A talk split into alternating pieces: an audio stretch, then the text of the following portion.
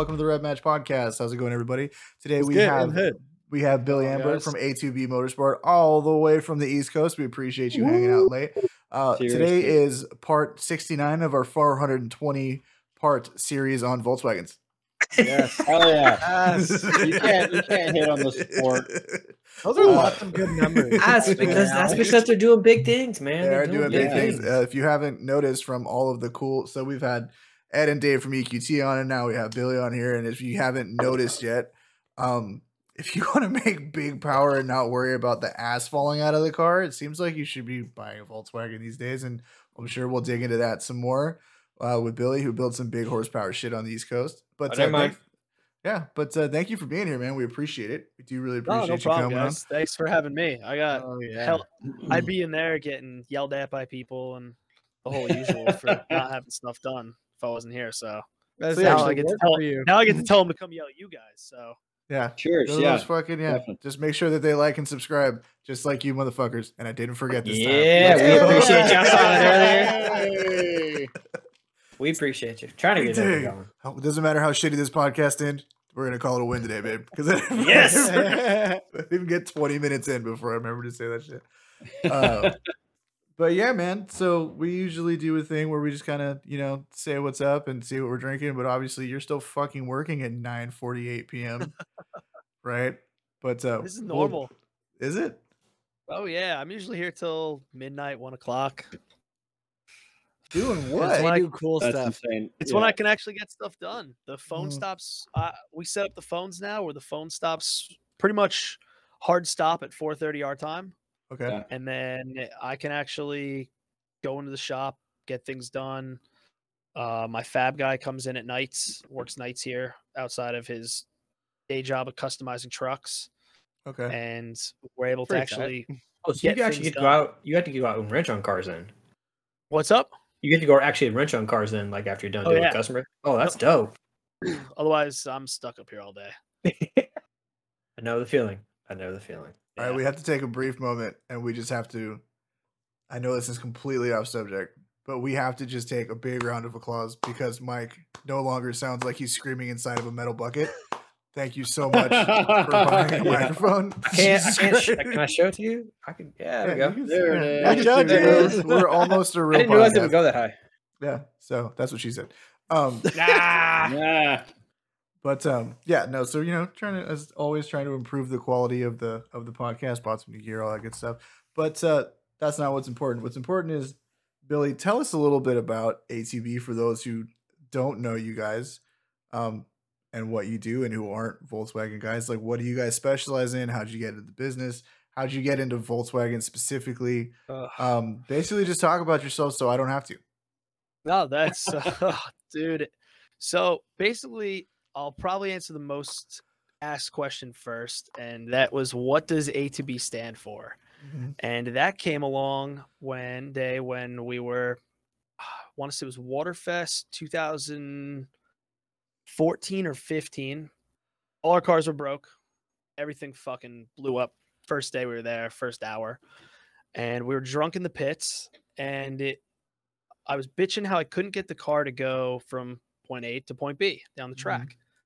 And I don't know how that happened. We were brainstorming company names, I think a year later, and someone hit, well, now that you have a car that can go A to B, why aren't you A to B Motorsport?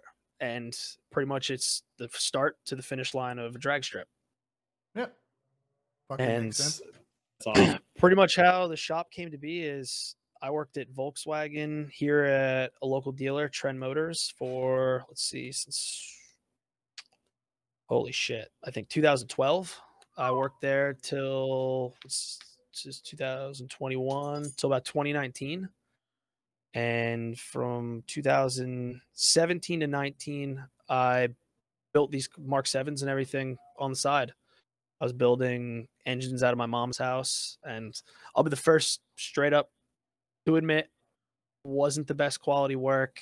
I was working with what I had at the time, things like that.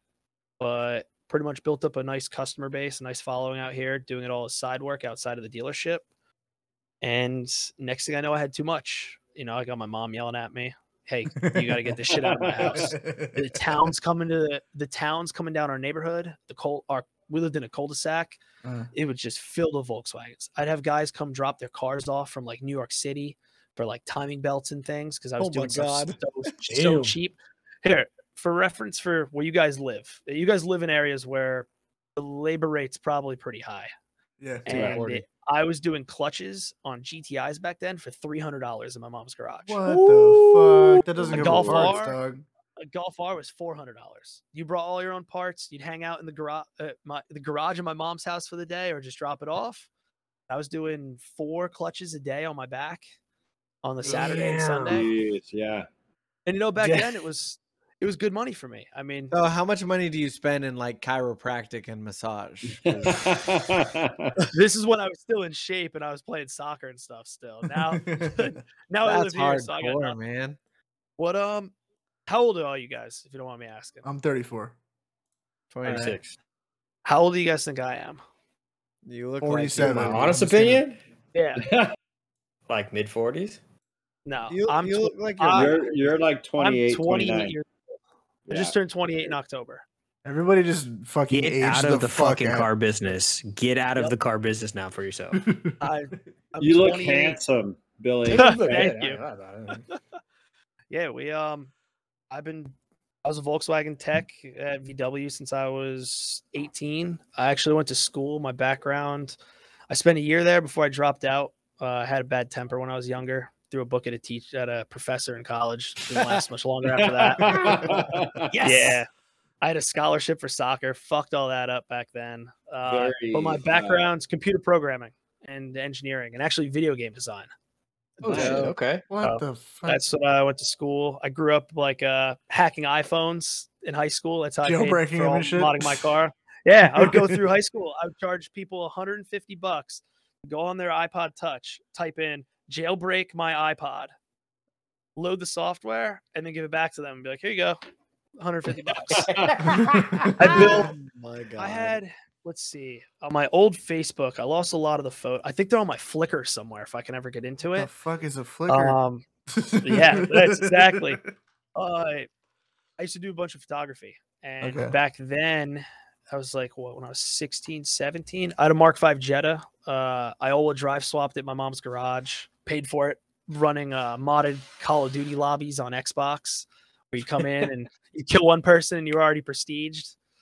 oh shit! Just to modify Xboxes, Yo, shit this like man that. is a into some fucking hustler. No, I like just- this. no, this is some straight man is a fucking. hustler. listen, Holy listen. shit. Think back then. So I had a big turbo built motor, Mark V, all drive flop Jetta. Way back when, it's actually how I met Jeff Atwood at United Motorsport. Was doing that when I was like 16, 17, 18. And you say, God damn, but that car didn't get very far. We ended up, uh, I think I drove it six times to, I drove it once to Georgia.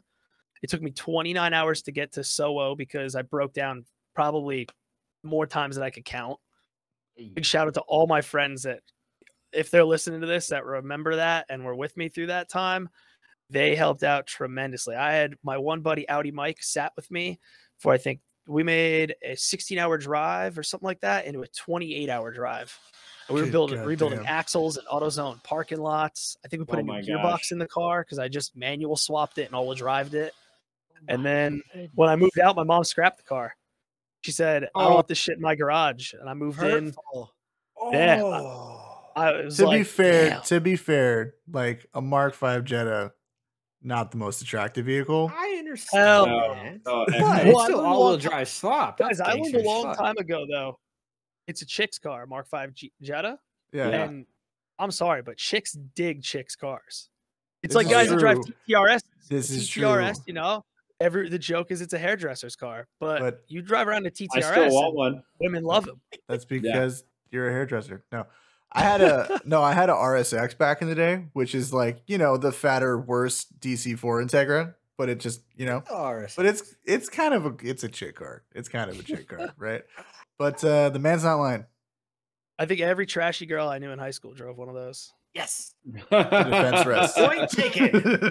And their boy, whoever they were dating at the time, would cut the springs, nightshade out the taillights and stuff. We didn't do Uh, that. No, we didn't. No, no, no. First of all, first of all, the real scumbag mod is cutting all the baffles out of the airbox. So it just goes all the fucking time. Yeah. Yeah. So Have what you I've ever learned the from washer Yeah. trick on a Subaru? Yeah, The washers. the You put it in I- bet- so you I put it in hide for bet- Subarus, man. I hate those things. Yeah, well, so do they. It's funny. So oh man, you put washers in between. So the, the the Subaru trick is you take three washers and you put them in between the end of the downpipe and the start of the mid pipe. Yep. And just a little bit of an exhaust leak gives you a little Little bit of leak. rubble. Just a little, Little bit. Just a little bit. just a little- It's post O2. It's fine. It doesn't hurt anything. It's Yeah. stupid. It's real dumb. Super But it's ignorant. great. Well, there was a mod that back in the day when VW Vortex was still a thing, Oh fuck. where God. you would take a uh, five-cylinder uh, NA motor, Mark V the, Jetta, the tube and five you or would whatever the fuck it drill was. the air box in the back Oh my behind god. the air filter. And if you drilled it enough, it, when you accelerated, it would make a like an artificial whooshing noise. Yeah. But it wasn't a, a lot. And if you just started tapping the throttle while you're driving, you would end up uh, actually making a turbo noise. Because you know, back then it was the turbo one of those things. It was like seven grand. What the? No way. It was like seven grand, and it, you know, high was school also kids a owned those bad idea. Like just kind of dumb. You know what I things. That was, when, that was when like six pounds of boost was cool. Yeah. Right, right, right, right. Right. It's so So I, funny like, too because it's like so I drive an STI and so does Mike and mine's like it's relatively modest. It's like right at the cusp of like where you have to start throwing obnoxious amounts of money at it, right? It's like We have a everything. you- downpipe on the car and intake then. no, intake Oh. downpipe. I mean, intake downpipe, fuel pump, you know that kind of shit. I actually put a pump in it. It's pushing more fuel. I can't help it, man. Those things scare me. I every time I help my friends with one of those things, they're like, I'm like, dude, I this is an easy car to work on, and I like it. And I probably, if I did a lot, it would be a nice car to build. But I'm like, you don't want to the shit tou- out you don't want to touch a single STI that's pre 2019. And and so here's the thing. They did the Type RA, right? And the Type RA was like the super which everybody who's ever driven will tell you it's amazing. It's too fucking expensive. Way too fucking expensive. But they know when you're done. they fixed a lot of the ish the inherent issues with that engine, right? Which is like why you couldn't get more than 350 wheel out of it without building a fucking bottom end, right? So the newer ones you can get them to like 500 wheel on it Mhm. and with a stock bottom end and they'll do it reliably and all that shit. It's just still super fucking expensive to do it because the engine's old. It doesn't have direct injection. It's eight and a half to one compression. You got to put a fucking turbo and injectors and all that type. You got to do everything, fucking everything, right? Yeah. It's like 12 grand to get 400 horsepower out of an STI. Uh, Yep. What I didn't like was I helped a friend of mine build a WRX, and it- he's like, "Dude, I got no idea what I'm doing." And I, when it really comes down to building a car, an engine is an engine. Yes, Yeah, everyone some degree. specializes in a different one, Yeah. but an engine's an engine. Well, Subaru, I don't know where they make these cases. Makes them split so poor and inconsistent Yeah. Mhm. that for him, we had to go on and he ordered every single size King main bearing you could get. Yeah. Yeah. And you would literally just have to dump What them year all. was the WRX? bucket. Oh shit. Um it was either a Hawkeye or a Bug Eye. Okay, so that's like Oh, yeah, it's an EJ twenty. Super Yeah. fucked. That's yeah. so so uh, it's you super have to mic out every Yep. single crank uh crank journal and then you have to use a bore gauge on every Run. single journal. You know, you know the and best way. You know the best way to so mod a bad. You just had to mix that year. and match all of them. You know the best way to mod a WRX that year? Sell it and buy an STI. That's the best way to mod a um, no, but speaking of that, I was on uh, I think it was Facebook Marketplace today, and dude, there was a dude selling S209 19 inch with the gold wheels, right? Yeah. Sixty six hundred fucking dollars. That is absolutely fucking ridiculous. And what's funny is there, I don't think they're any wider than the like the normal STI wheels. It's- it's, No, fucking I- Yeah. no, it's a, it other than it's It was gold, a and I think 70 Get the shit technically- idea. I think But- technically it's a BBS wheel. I, I think those are like real BBS wheels. That, well, they are. Those are BBSs. All the other ones get Enkeis. But listen, what do you fuck you expect? Somebody spent seventy five thousand dollars on an STI from the factory. Disgusting. I Wow, did it's include fucking dealer dumb. market, by the way. No, that's I mean, no, that's like the guys buying Mark Eights right now. That dealers are marking Oh, up yeah. ten, fifteen thousand dollars. I want yeah, but dude, I would I would fucking get rid of my 19 STI for a Mark 8 Golf R in a second. I wouldn't Really? think to it. You like how yes. they're styled? Don't they? Yeah. They look great. I'm. I would tell you to wait a little bit longer. The infotainment, the Oh, whole. for, I'm, li- instrument well, first of all, I can't like, afford one with a 15 grand markup, so um, no worries there, brother. But um, I do I like the way the Golf R looks. I hate the way the GTI looks, but the front bumper is different enough to where I can like be okay with it. The interior is what gets me. I'm a big interior guy, right? Because Yeah, that interior. that's is where you spell that's where you spend all your time. You know what I'm saying? Like that's what you see. Whatever the outside of the car looks, it's great when you park it. But when you're driving it, and I drive 30 miles to work one way, right? Wow. Yeah. It's Texas, brother. Everything's fucking an hour away. So Or yeah, Everything's bigger in Texas. Yeah especially the piles of bullshit. Anyway. Um, So you know, I want to be in somewhere nice, and I'm a sucker for a digital dash and si- six seats and all that kind of. sh- You know, I worked, I sold Range Rovers, dude, so I got real accustomed to just nicer looking shit, even if it doesn't work super great. Um, but when you couple that with like, I'm sorry. I mean, show me the lie. My When- best friend owns two of them, and it's the It's just realest so thing true. I've ever heard. Did he own It them, or did, does he own them, or did he lease them? Oh no, he made the mistake of owning them, and he went Okay, I from don't two know- BMWs to two Range Rovers now. Or I don't know how to Range tell you this, but your your friend may actually be, you know, certifiably stupid because you don't Hey, buy you- a your Range friend Rover. helps pay my bills because my wife's the service advisor at Land Rover, and like, dude, that's those shits are always fucking breaking. So we appreciate your friend.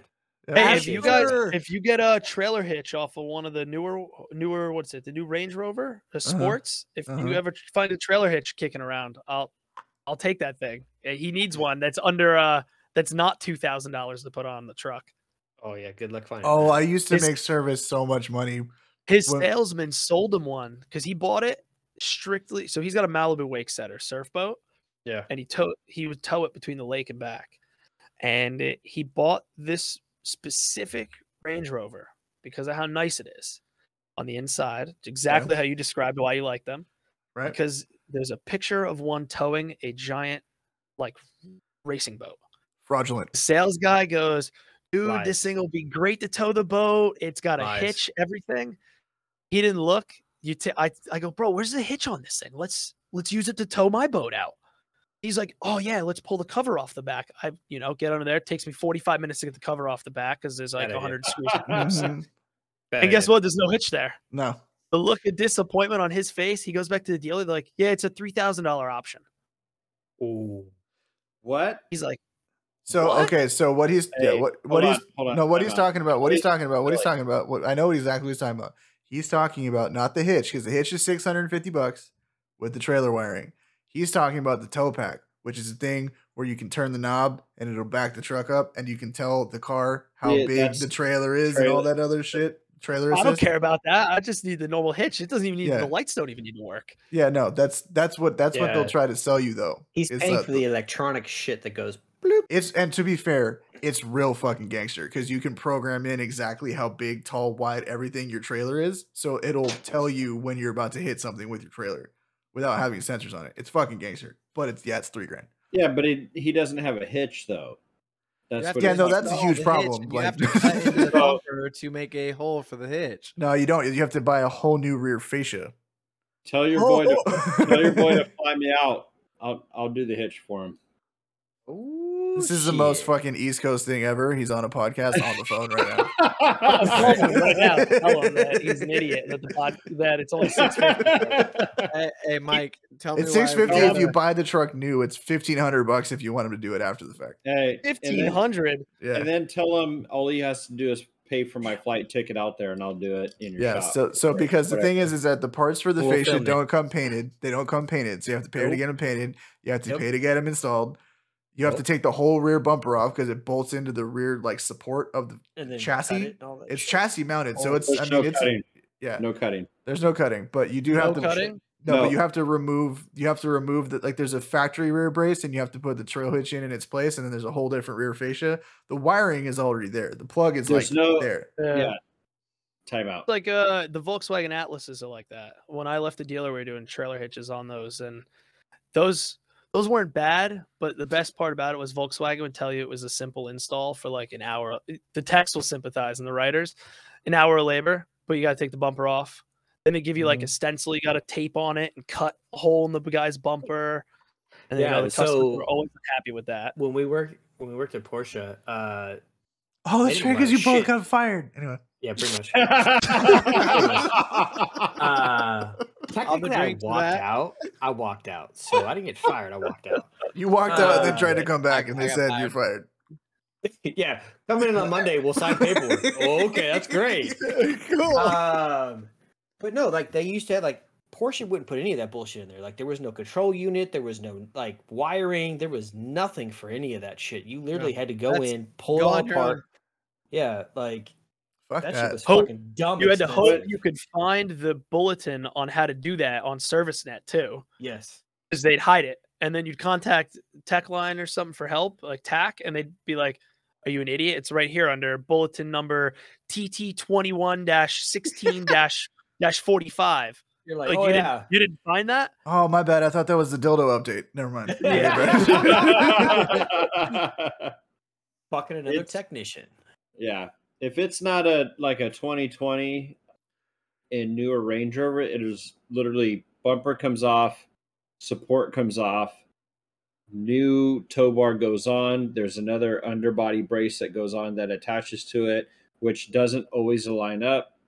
Weird. Uh, and then bumper goes Yeah, back on. insane. Your well, your electrics go on, and then bumper goes on, and then you, that's it. You program But- it, and then send right, it. but here's the fun That was part. three Here's the fun. of labor. No, but here's the fun part about the. we we charge he's- five and a half. he says he's at 165 dollars a shop hour, whatever the fuck it is now, right? Two twenty five. Oh, Okay, there we go. 165. 225. Raise 225 here's the funniest part. 225. oh Here's the funniest part. 240. and I know that, and I know this because I've sold a lot of those tow hitches after the fact, right? Because like with Rovers, it's not as simple as like, oh, I have another one that's just like the one you want and has a tow. That no, motherfucker, they come on a mm-hmm. boat from the UK and like six dudes in a shed built them. Like, you know what I mean? Like, I have what I have. so like, All I and I'm got. trying to close this deal. You know what I'm saying? So I would be like, okay, we can put one on. We can roll it into the price of the truck, and then I have to try to like hide it somewhere or whatever, right? But he says, oh, you just program the electrics. Man, nine times out of ten, you run the program, and then it corrupts and it crashes, and then you got to do it again. yeah And three of the hours that bitch is in the shop, it's trying to get the truck to update for the tow hitch. So it actually Yes. fucking knows what it's it's done. It's all buttoned up. It's just sitting there with this fucker's computer plugged into the OBD2 port, taking up a lift, waiting for that fucking update. One hundred percent. and that's not unique to just you guys. Like that's a Oh, I'm sure. Volkswagen Audi thing too, man. We used to. Oh, I had two lifts when I worked at the dealership, and I think one of them we had a flash that would take an hour and forty minutes on Jettas. And And it paid- six cents. It- yeah, it paid you like fifty time units at best, and and then you'd go check on it. You'd go over. All right, I'm good. Go over again. All right, I'm good. It didn't move. Uh, Damn, that sucks. And then you go back again, and then and then the laptop's off, and you're like, ah, guess I'm starting that over now. Service writer comes out. service writer comes out yelling at you, and then you're like, "Uh, oh yeah. "Not my fault." How this are, is how are the Range Rovers on keys? It's like I I had a customer the other week bring in a key from eBay, and Oh, you know it's a wrong We key when, Oh they- yeah. when We they don't bring it in for a Macan and it Oh. has like a front trunk and a rear trunk opener on the That was button. my oh, favorite. no. Wow. and I go to try We- to program it, and it cut out the original keys program, Yeah. and the alarm is just going off, and like my tech is trying to like stop it, and it won't reprogram the first key, and it took him an hour and a half to reprogram the first key just to get the alarm to stop going off. Oh we Oh don't. God. We don't. I do wish you would have called me. I could have told Yeah. you that shit. Yeah. Yeah. So we don't do We did the aftermarket. same thing. No Yeah. aftermarket keys. Yeah, they won't do aftermarket keys. You have to, and you have to have all the keys present if they're programming a new key. Yes. That's that, that's every new car though. That's Yeah, new it's car. true. But like, like Yeah. they used to. So they have this stupid, fu- and he knows. He's Kyle knows what I'm talking about. They have this stupid fucking activity band. Well, it's actually pretty dope now because it's actually like a watch, like it tells time and shit. But before it was just like a rubber. It looked like a Fitbit with no screen on it, right? and the whole point of it was that you could lock the keys in the car. You can put them in the center console, and you can tap the badge to the R in Range Rover on the back and it would lock the car. And then you could go fucking kayaking, which let me tell you, if I know one thing about Range Rover owners, average kayakers, all of them, None every of single them. one. Not Literally not, not a single one. one. Not a single never in a million years. Hey, but they all wanted the stupid fucking activity, man. All of Yeah, them. the, the the people dumbest that shit I've ever seen. Range Rovers that like the people that the people that Range Rover are trying to sell to are Subaru Forester owners. Yes. And here's the dumbest part is they built this motherfucker to be able to traverse the Sierra and the Sahara. And it's like, oh, it just goes to the grocery Sierra. store. Yeah, whatever. Sierra Mountains, fucking shit. It goes to the fucking grocery store. It goes to the fucking hair salon. It goes to the nail salon. It goes back to Gucci and then back to the house. That bitch never sees off road, right? Anyway, we used to have to program these things, and these ignorant motherfuckers. detail shop. That's true. And also the service center.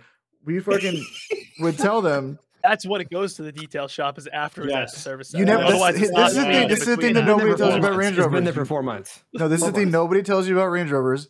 Free car washes for life because the service center will always wash it before they hand it back to you. So, so they would or they would, you know, the car wouldn't come with one pre-programmed, so you have to buy the stupid thing, which is another six hundred and fifty dollars just for a bracelet. Six hundred fifty bucks because you got to pay an hour of labor to program it, and they would always forget a key. We would tell them every single time, bring both keys because the car comes with two keys. Bring both keys. They both need to be in the car when they reprogram. Okay, we'll do. Never, literally never. No, that And that wasn't clear enough when you said bring all the keys. That's they didn't understand. yeah, I didn't know this- what you meant. and this Yeah. episode brought to you by Range Rover. Fucking pieces of shit. So, anyways, A2B, you guys just got. uh Let's get back to Billy over here. You guys just released the. uh Was it the G? Excuse me here. G30 Garrett. G30 770, the G30 900. Yep, and we actually have a G35 1050 kit What that we the- do as well, but uh, I don't list on the website because I want to talk to people before they buy that one. So that they know what Isn't that the one into. that people are throwing you- on a lot of K swaps right now? That's like the kit, like that's like the 550 K swap turbo, right? Isn't it? I'll be honest, no, probably not the 1050. The 1050, I've seen it on TTRSs make a thousand wheel, and it Oh, usually so makes about too big. 750, 800 ish on a So- four cylinder. So the G35 is the housing, right? And the 1050 is the size of the impeller. So the Garrett kit, um, honestly, I'll be straight up. I have to remember so much stuff. I go look it up on Garrett's website every time. What each Look at this. Get him out of here. Fuck this guy. What is he? He doesn't know. Yeah. I thought you were a car guy. I thought you were a fucking car guy. Dude, I'm expected to know so much that I'm got to write down everything. Like I have, I got this written down with people's names on it for God's sakes. But Is my uh, name on there? actually, no, because I remember, I remember you guys' names now.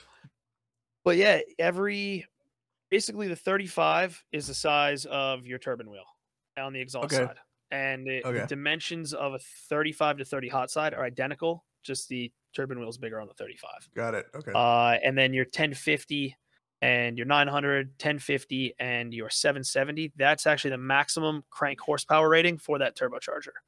Go the That's fuck how they number home those. Or move into your shop. I don't know who that is, but I'm assuming he knows you. he knows Bill. He's got to Who- know. He's who got to is know it? you. Court Uh, Cortalian one, Italian one. Yeah, he said, "Go the fuck home, dude," or, or move in your shop. Well, I know some people that live in their shop, and they're not pleasant individuals. So I'm not living in here. Oh, you. Ju- oh, you're saying you're pleasant. Okay, my bad. All right, that's how to figure. Uh, depends on- depends on who you talk to. But yeah, the uh, I don't really know what else to say about the turbo kit besides that they fuck.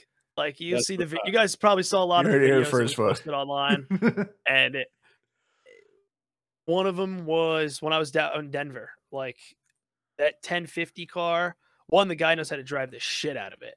Okay. But two, like that car at altitude, um, I'd actually have to check with my friend Dave because he was looking at the Dragy stuff. I think it was trapping like 100 to 105 miles an hour at altitude in the eighth on the Dragy, and that Oh, they just go. we have a lot of data coming in the next week or two. I think if three 900 cars coming out here, uh, two 770s, and a 1050 car. I'm fucking buying a German car. Fuck this shit, dude. I'm so Damn. Do fucking it. Let's go. I'm wanna so done with this shit. So Yeah, but I just Yep. like dumb JDM shit because that's what I grew up on. You know, There's what a I mean? bunch of Alex- them going to be all over the country. I think we have uh, a nine f- a 900 kit shipping this week to Chicago area. We have another 770 kit going out to AP Tuning, and we have a 900 kit going out to Vegas. So I have a question. Sam. I have a question for you. Consider this. Can say I'm a prospective purchaser, which I'm not saying that I am, but I've been. Anyway, We all listen, know the you- rabbit holes you dive down. I know, no, but it's just a matter time. of I no, but I drive a car every day now, right? I drive the same fucking car every fucking day, and I do 60 miles a day, and it's like I don't want it to be slow, but I also want it to be a little bit more company than comfortable than like you know a Subaru, which will rattle themselves to death on the freeway if you've never driven one. Oh, you missed Oh. it. Do it again, Billy. Now my girlfriend asked me what I was doing, so Um, I had to send her Oh. a picture. four Okay. dudes at the same time. Um, so Yes. just you know, it's a Like Tuesday. this. Wait, like this. Random fucking Tuesday. what the fuck? Hey man, sometimes you're the bug, sometimes you're the windshield. Shit fucking happens, bro. Shit fucking happens. There's a lot to unpack there. There's a lot to Yeah, you know, unpack. it is what it is. Is it Um, there? Uh, your boy says he's gonna see you on Saturday. By the way, Mine? Yeah. Yeah, Or you're Where do you guys see? Where do you guys see? The Where do you Twitch guys chat. You go to the. Twitch chat. The Twitch. Twitch chat. I don't have the ch- I don't have Twitch open. I oh, tagged you you, like to. 80 times saying A2B Motorsports. Dude, On- this thing Twitch Twitch dot Twitch dot TV slash Red Match Podcast. Twitch Look, dot it's gonna say yeah. Kyle tagged you in a fuck ton of shit. He said Anyway. he should know who You know I me. Dude, I'm am. looking through this. Keep scrolling. You know how much money I uh, that. spent this with is, you, This Bill. is the shit that this is the shit that I deal with all day on my phone, and why people get mad I don't answer is because I get texts. Where is it? Also, on, first of all, delete? the fact that you work in a automotive shop and you have no case on your phone, sir. Well done. No, I, li- I live life dangerously here. no I shit. appreciate you. Fucking appreciate you. Holding Your- fucking your phone fifteen looks hundred pretty dollars in your head. Damn, I can't find it. Whatever. So, you just fucking yeah, Where's whatever. Tom? I haven't seen Tom fucking comment. Tonight. fuck Tom. Anyway, Whatever. God I damn don't it, like Tom. anymore. All right, so you're a prospective customer. consider I'm a, so Yeah. consider consider me a prospective customer. So I am a father. First question: Is the car stock or has anyone else worked on it? we're He gonna hasn't no no no, yet. no no this we're perspective. We're hy- we're hypothesizing here. Perspective. You Yeah, I gotta ask the it. first question. Yeah, Has so- anyone else worked on it, or is it stock? This is gonna be like a 2027 purchase. No, it will not. This will be like a I, this will be like a mid 2022 purchase. So okay, I definitely didn't work on it then. so I told you. if guys. anything had been if anything has been done to it, it's suspension and wheels when it comes to you. No power. All right, then then I I'd work on it. Sure. Okay. Now, my other question is Yeah, if I Tom. want if I want if I want power but I have to daily it.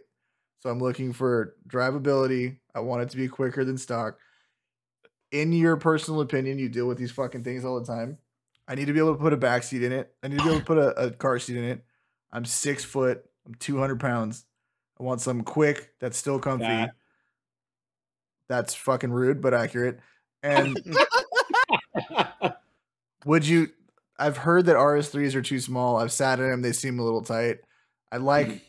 I like hatches, so I've always kind of leaned on Golf Rs and shit like that. How much power can I put into a car that you would work on without making it suck to drive every day? What's your budget? that's the real how question. how deep are your pockets, homie? well, I call mean, it, if, call if, it. So if- let me think. If you're If I talking about an RS3, you're talking about 65 plus grand. to start, right? But that car's too small, so that doesn't even like that's like So automatically. call it, call it. Say if you had, if you had. Say I'm starting with a Golf put- R. Say I'm starting with like a Mark Seven Golf R. Put it, a put it, used put one. it STI money. Put it at STI money. Put it at twelve grand. You got I mean, twelve grand. No, no, no. uh, Oh, plus the car. Yeah, okay. That fuck it. Yeah, Let's say I got 12 so G's you to fuck the with. car. I got you twelve got- G's to fuck with. What are you gonna do to a Golf R to make it to what? I guess what the Alex said. How, how fast can I make it without making it suck to drive all the time? Like every day, Uh, literally every day. Honestly, yeah, about that limit. What Kyle said, that five five fifty limit. It, once you build the motors on these cars, Mm-hmm. they are reliable if properly taken care of. That's fine. I don't know and about that. it, like we have a guy, he's driven his built motor car for past I think two going on two years all over the country. It's got like Mhm. 80k on it, Okay. but it only makes 550 wheel horsepower. So at the you're end of the daily day, some. You're gonna have a cap. That's just how it goes. And that's Yeah. it's that's gonna be motor. where you want to stop. Yeah, it's a built motor car. And Because that's it- that's yeah that's honestly, only, I'm telling everyone right now that when they want, when they come to me, they go, "Hey, my budget's about ten grand. right. You do fuel system, MPI, a low pressure pump, fuel lines because it's been hit or miss. I used to not recommend them, but I have too many cars now where after selling parts and getting a broader audience, customers are coming back with fuel pressure problems because of check valves and the stock fuel lines sticking, things like that. Okay. You do those three things, you're usually at uh, give or take, let's say three thousand. Not bad. You buy About what I spent with you. anywhere. I mean, you really can buy any hybrid turbo at this point. Okay. I'll be honest, I'm particular about the hybrids because of some experiences in the past. So we generally do the EQTs, Right. and Hey, I know that guy. you can make five, five fifty, and the car just goes at that point. Okay. On, It on a stock motor. It'll just go. That's what Yeah. I'm saying. That's the biggest thing. Is like Yeah. I, I don't want to touch the bottom end, and I want it. I want decent fuel economy because I'll be honest with you, dude. I drive my STI in like the lowest power mode, which makes me want to die inside because I spent all this money to make it less slow than it was, and I don't even get to drive it like that, and I still only get 18 miles a gallon. Tim, are you still That- running fully 85? But that's Hundred percent, dude. Mm-hmm. Yeah, I don't give I a fuck drive- about my gas. I, I daily Yeah. drive a twin turbo V8 S6 that I think eh, on SRM hybrids, and the thing mm-hmm. literally chews through gas. I think it gets Yeah. like eight miles to the gallon at this Yeah. point. I'm No, I, that's close. the, yeah, that's the thing. So this is this is like, if there's any universe where I can get, where I could get a new Golf R for One of the major problems that I'm hoping might be fixed eventually is Uh. everyone wants to do exactly what you just described, pretty much on the same budget. They right, come 10, 12K gets you usually parts and labor for hybrid turbo, tuning, like uh we generally do a whole United Motorsport suite. Yeah. That's what we do in house here. Gets you flex fuel tuning with UM, all the custom stuff, uh gets you the whole fuel system, turbocharger, and then you got to remember supporting mods. So Yeah. intercooler right. at that level, honestly, we're fighting over five, ten horsepower depending on brand. So Whatever it's really floats your which- boat. yeah. whichever one floats your boat. We recommend either Unitronic, the IE one, you know, the top tier ones. Uh, you need an intake, need a downpipe. Yeah. Now, at that point, though, what I've started to see is you run that hybrid now for two years. You now come to me, you go, Hey, I want to build the motor and go faster and go Right. bigger. The hybrid turbos are great for what you're doing. right. But long term, I'm starting to see cars, and this isn't something that's talked about online because I don't know if it's maybe the volume of cars that we see that we built two, three years ago that are stock motor on hybrids that are now going bigger.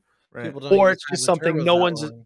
Yeah, no one's maybe associating it, or the car's changed hands two, three times. right. We're seeing in our existing customers.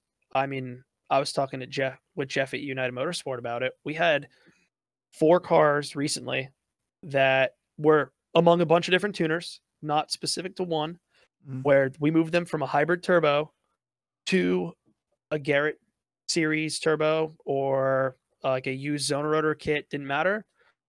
That car within a week had a cracked engine block. No on shit. What? And we're talking cars that were either built motor, stock motor, where we would then build the motor, get all the machine work done, the whole nine yards. And it, the only thing that was between the two was the fact that they both are hybrid turboed cars. And it- the only thing I can think of, and I'm sure people disagree or agree with me on this, is the heat generated by the hybrid turbos is just too much. It's to the point where you're- everything Uh, everything stands up, but no one's monitoring EGT data on Well, and any you're of the f- and you're fucking with the Even on the full of the frame block. You're, it's, it's a hurt. Yeah. It's the heat cycle of the metal in the block. That's like That's, that's the, the- biggest credit I got to give to APR is if you ever look at any of their old data, like I don't care what I get yelled at for saying this, but the stage three kit doesn't work. Giant flop. Right. And it, but if you look at all the data that they did behind actually developing it, they put EGT probes in the exhaust stuff. yeah. They monitored EGTs. There's guys that unless they're moving the cars to Syvecs, they're not looking at EGT data. Like the RS3 guys, they're doing hybrids. We did uh, an SRM hybrid on an RS3 from Minnesota. Unitronic had us put a EGT probe in it to monitor exhaust gas temp. No one's doing that on the four cylinder cars. And I don't know if it's just because no one wants to, budgets, things like that. Like we have, I have guys where I go, Hey, I want to put an EGT probe in like your collector essentially. And they go, No, I don't want to do it. I Oh, go, shit. You're not listening. I'm going to do it. And they're like, I don't want you to do it. It looks ugly. I'm like, How fucking often is your Okay. engine bay open? And second of all, like all modern engine bays are fucking ugly anyway. So shut up. Yeah, Yeah. that's that's one of the things we have coming is uh I'm hoping by the new year we'll have a lot of data from exhaust gas temp to all sorts of like speed sensor data of what all of the Garrett turbos are doing. Because right gonna- now we yeah. just tune off of speed sensor. Right. UM actually has a great feature where on a Golf RS3 you can actually run speed sensor data through the ECM. Jeff has all that sorted out. So in the data logger itself, we can see what the RPM of the turbo is, Shit. Oh, and no Jeff can shit. s- stop it at a certain speed. Or for us with the external boost controller, we model the t- boost curve to at max turbine speed. Oh, fucking shit. Mm-hmm. That's what happens when you have that- sensors on literally That's- that's fucking advantage everything. All the fucking sensors we put these guys. well that's i mean but Yeah. it, it's like it's it's a pain in the ass like and this is kind of like the and this is a super tangent but like you look at guys like Bisimoto, right and that dude's been like trying to put CAN bus into everything for like the last 10 years. It's beautiful. Because, CAN like- is CAN bus is awesome. because he did like he did that twin turbo 964 like six or seven years ago and he was like oh everything runs through CAN bus. It's a 964 Yeah. right? It's an air cooled 964 twin turbo car. He walked he walked away. And he fucking he can bust everything. And he was like i can see every single thing going on with this car from front to back i know everything that's happening and that car still runs today and it's still a monster today the like the baby blue the baby blue one i'm sure you've seen it with the turbos no, hanging yeah. out of the ass It- the, the turbos flames. hanging out of the ass yeah yeah Yes. yes. Time There's, out. there- I thought there's that was a reason why. 993. My bad. it might so be an one of the things you brought up CAN bus, one of the things that actually, in my opinion, sets our kit of what we do specifically apart Mhm. from competitor kits, we'll leave it at that, is this guy right here. This the boost controller we use, the Cortex, mm-hmm. actually they sell a CAN That's bus such a interface. dick bag move name for a fucking boost controller, by the Yeah, way. the Why Cortex. is called the Cortex. Cortex? Because it's big Yep. brain, baby. Anyway, I can't argue with that either. Like you look at any of the other boost controllers because we've played with the Greddy. that's a lot of ones, we've wires. played That's a lot of wires. Smart. That's not. This is two, four, six wires. Power ground, can high, can low, taco, and speed. My So EBC, this yeah, my EBCS has four wires in it. For the record, Well, here- Here's the wiring. Here's the wiring harness for it. yeah, mine doesn't have that. Mine was right. And the instructions are actually really easy. So you take that, you wire it into your He said cortex, the your brain. Instructions are easy, not Yeah. the The instructions are easy. Instructions. Because he's done So- it a million times. They're That- legible. Whole yeah, that whole assembly now, once it's wired in correctly, it can read now RPM and speed, vehicle speed and engine speed. And what that lets you do with this controller compared to the others, as far as I know, unless they've changed it in the past two years, you can now do boost by gear. I was just gonna ask natively about in this that. controller. Yeah. Oh, I can- fucking amazing. I can actually have the car now know what gear it's in. So the controller knows what gear it's in. So each gear now has its own boost map that we tune ourselves here. So if anybody, And uh, yeah, we if anybody launch listening, control stuff, things like that. so like, did you develop that product? Like, that's No, your. this is from uh uh Shrick. I can't pronounce the guy's name. it's but S C, it's S H C R R C K or something. Yeah, like that. yeah. They ca- they came out with this boost controller, and this controller is so powerful and good. It actually has two inputs and outputs in it. I can have this controller on a Golf, really any car it's on at all, and it, this controller will do all of your boost control. I can stage in fuel pumps with it. I can stage in water meth. I can do stage nitrous. That's so. we can do our tight. own launch control stuff. Um, you guys seen the white Golf R? Uh, Kerry Slim's car. Mhm. Uh, he's always drag racing it, manual car. Is it on we Insta- What's the Instagram handle? I can look it up. Bring it up. Um, let me see. So th- I have to while he figures that out, like the whole thing with boost by gear. So as I'm Have you guys all heard of Calvo Motorsports? And do you know who they are and what they do? Heard of I- it, never really researched So it. though. Calvo Motorsports are the guys that build 2,500 to 3,000 horsepower Vipers. Jeez. Oh, And anybody who has ever driven a Calvo Motorsports Vipers will tell you that they just fucking hook and they go straight. It's like the most drama free fucking vehicle on the planet with 3,000 horsepower. And the reason why is Calvo took a fuckload of time and figured out boost curves on boost by gear. So it pulls like a fucking freight train because you get to fourth gear and you're running twice as much boost as you were running at first. So it'll let it hook, it'll let it lean up, and as you start to pull, because they sequential a lot of their it cars, just but keeps even going and keeps Yeah, it just keeps I mean, building that, boost. that makes complete sense, though. I mean, So the white car we just did in Denver, for instance, that car, first Mm. gear, 15 pounds of boost. It Mhm. launches at 16 at 6,200 or no, 5,800 RPM, goes from 16 pounds to 20, tapers up to 24, and then comes back down for the gear shift. okay. Then comes back in and runs that second gear out to about 28 ish to not break traction on the street. And then from 28, the rest is just maxed out 35 to 37 all the way. Alex. I'm, I'm assuming I'm assuming this is the Instagram mk7.5r underscore ks. Nope, that's Carrie's Instagram. Seven point. So if you if you actually go down to I think Oh, I it's found it, I this found video it. here, I found it. Yeah, Carrie de- Carrie has a video of me demonstrating he's private. where Oh, he followed us, but I can follow back. yeah, on the launch control stuff with the Cortex, we have it set up where car knows it's in first gear, it knows it's going zero miles an hour, and under I think it's set up to under 25 miles an hour. Carrie has a clutch slipper in the car. 'cause Oh, he's a manual. So when Oh, so he has launches little car, weight joints car- on it. Yeah. The car knows that it's in launch. It ends up. What's it say? What are you So- doing to yourself? uh, no, that Ova just walked to show me a message. We have uh in one of our chats that we have, and uh, phew, sorry, I gotta get back to where I was. In it, with the clutch slipper, Carrie can adjust the slip now. So when he's at the line and launches it, he now can take away the human aspect of him having to manually slip the clutch every single time. Sets the slipper after getting a couple launches in to where it needs to be at, and the Cortex, knowing zero vehicle speed, knowing it's above, I don't know, 5,000 RPM, because now it knows it's in launch control mode, hmm will now, when he releases the clutch, it will activate the slipper. So But when you say slipper, it's like you're talking about like a like a hydraulic solenoid, right? Uh, look up Magnus launch control device, because that's what it is. Wait, Okay. wait, wait, I want to see his Instagram real quick. Holy Yeah, shit! I just brought it up. I'm trying to see. Well, I don't know what video he has. Oh, he's wiring up the Cortex to activate the Magnus clutch slipper when launching the car. Yep. That's and you fucking- can watch it. it when it, the car's in launch control, the clutch pedal comes up slower. Oh, But look at that if shit. you were to if you were Oh, to daily drive shit. it, then it won't. And the Cortex controls all of that.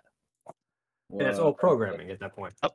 Then shameless plug that's uh, we include all of the tuning of this free with the purchase of our turbo kit so you spend 5800 bucks on the kit which is a complete thing from downpipe to intake and you get all of our controller tuning with it so real talk, like let's just have you guys started fucking with Mark 8s yet? At all? uh actually we have a gti we have a mark 8 gti and we have an s3 and a shit, golf that thing R. is fucking violent. Yeah, it seems pretty savage. Watch that! Yeah, he's going. Okay. So Wow. let's I'm just sorry, let, sorry. What about the Mark 8s again? Yeah, Yeah, so wait, hold so up. So Mark 8 from just so from just looking at it i can tell you guys uh, i'll probably get yelled at by the guys for sharing the info but it looks like a lot of hardware is going to swap over. sweet. It's just going to straight up come down to two things: how long it takes to get the ECM unlocked and tuned, Yep. and it, if the ECM has MPI native to it. If the tuners go in Oh. and it does not have MPI standard in the ECM, just throw the whole car out. It's it'll be like having a Mark Five Six. It's not even going to be worth having. Which Well, you it did- should be found it, standard, right? the new Just like BRZs Mark that way. Like the new BRZ, all the old modifications from the old first version of the BRZ are fitting on the second gen.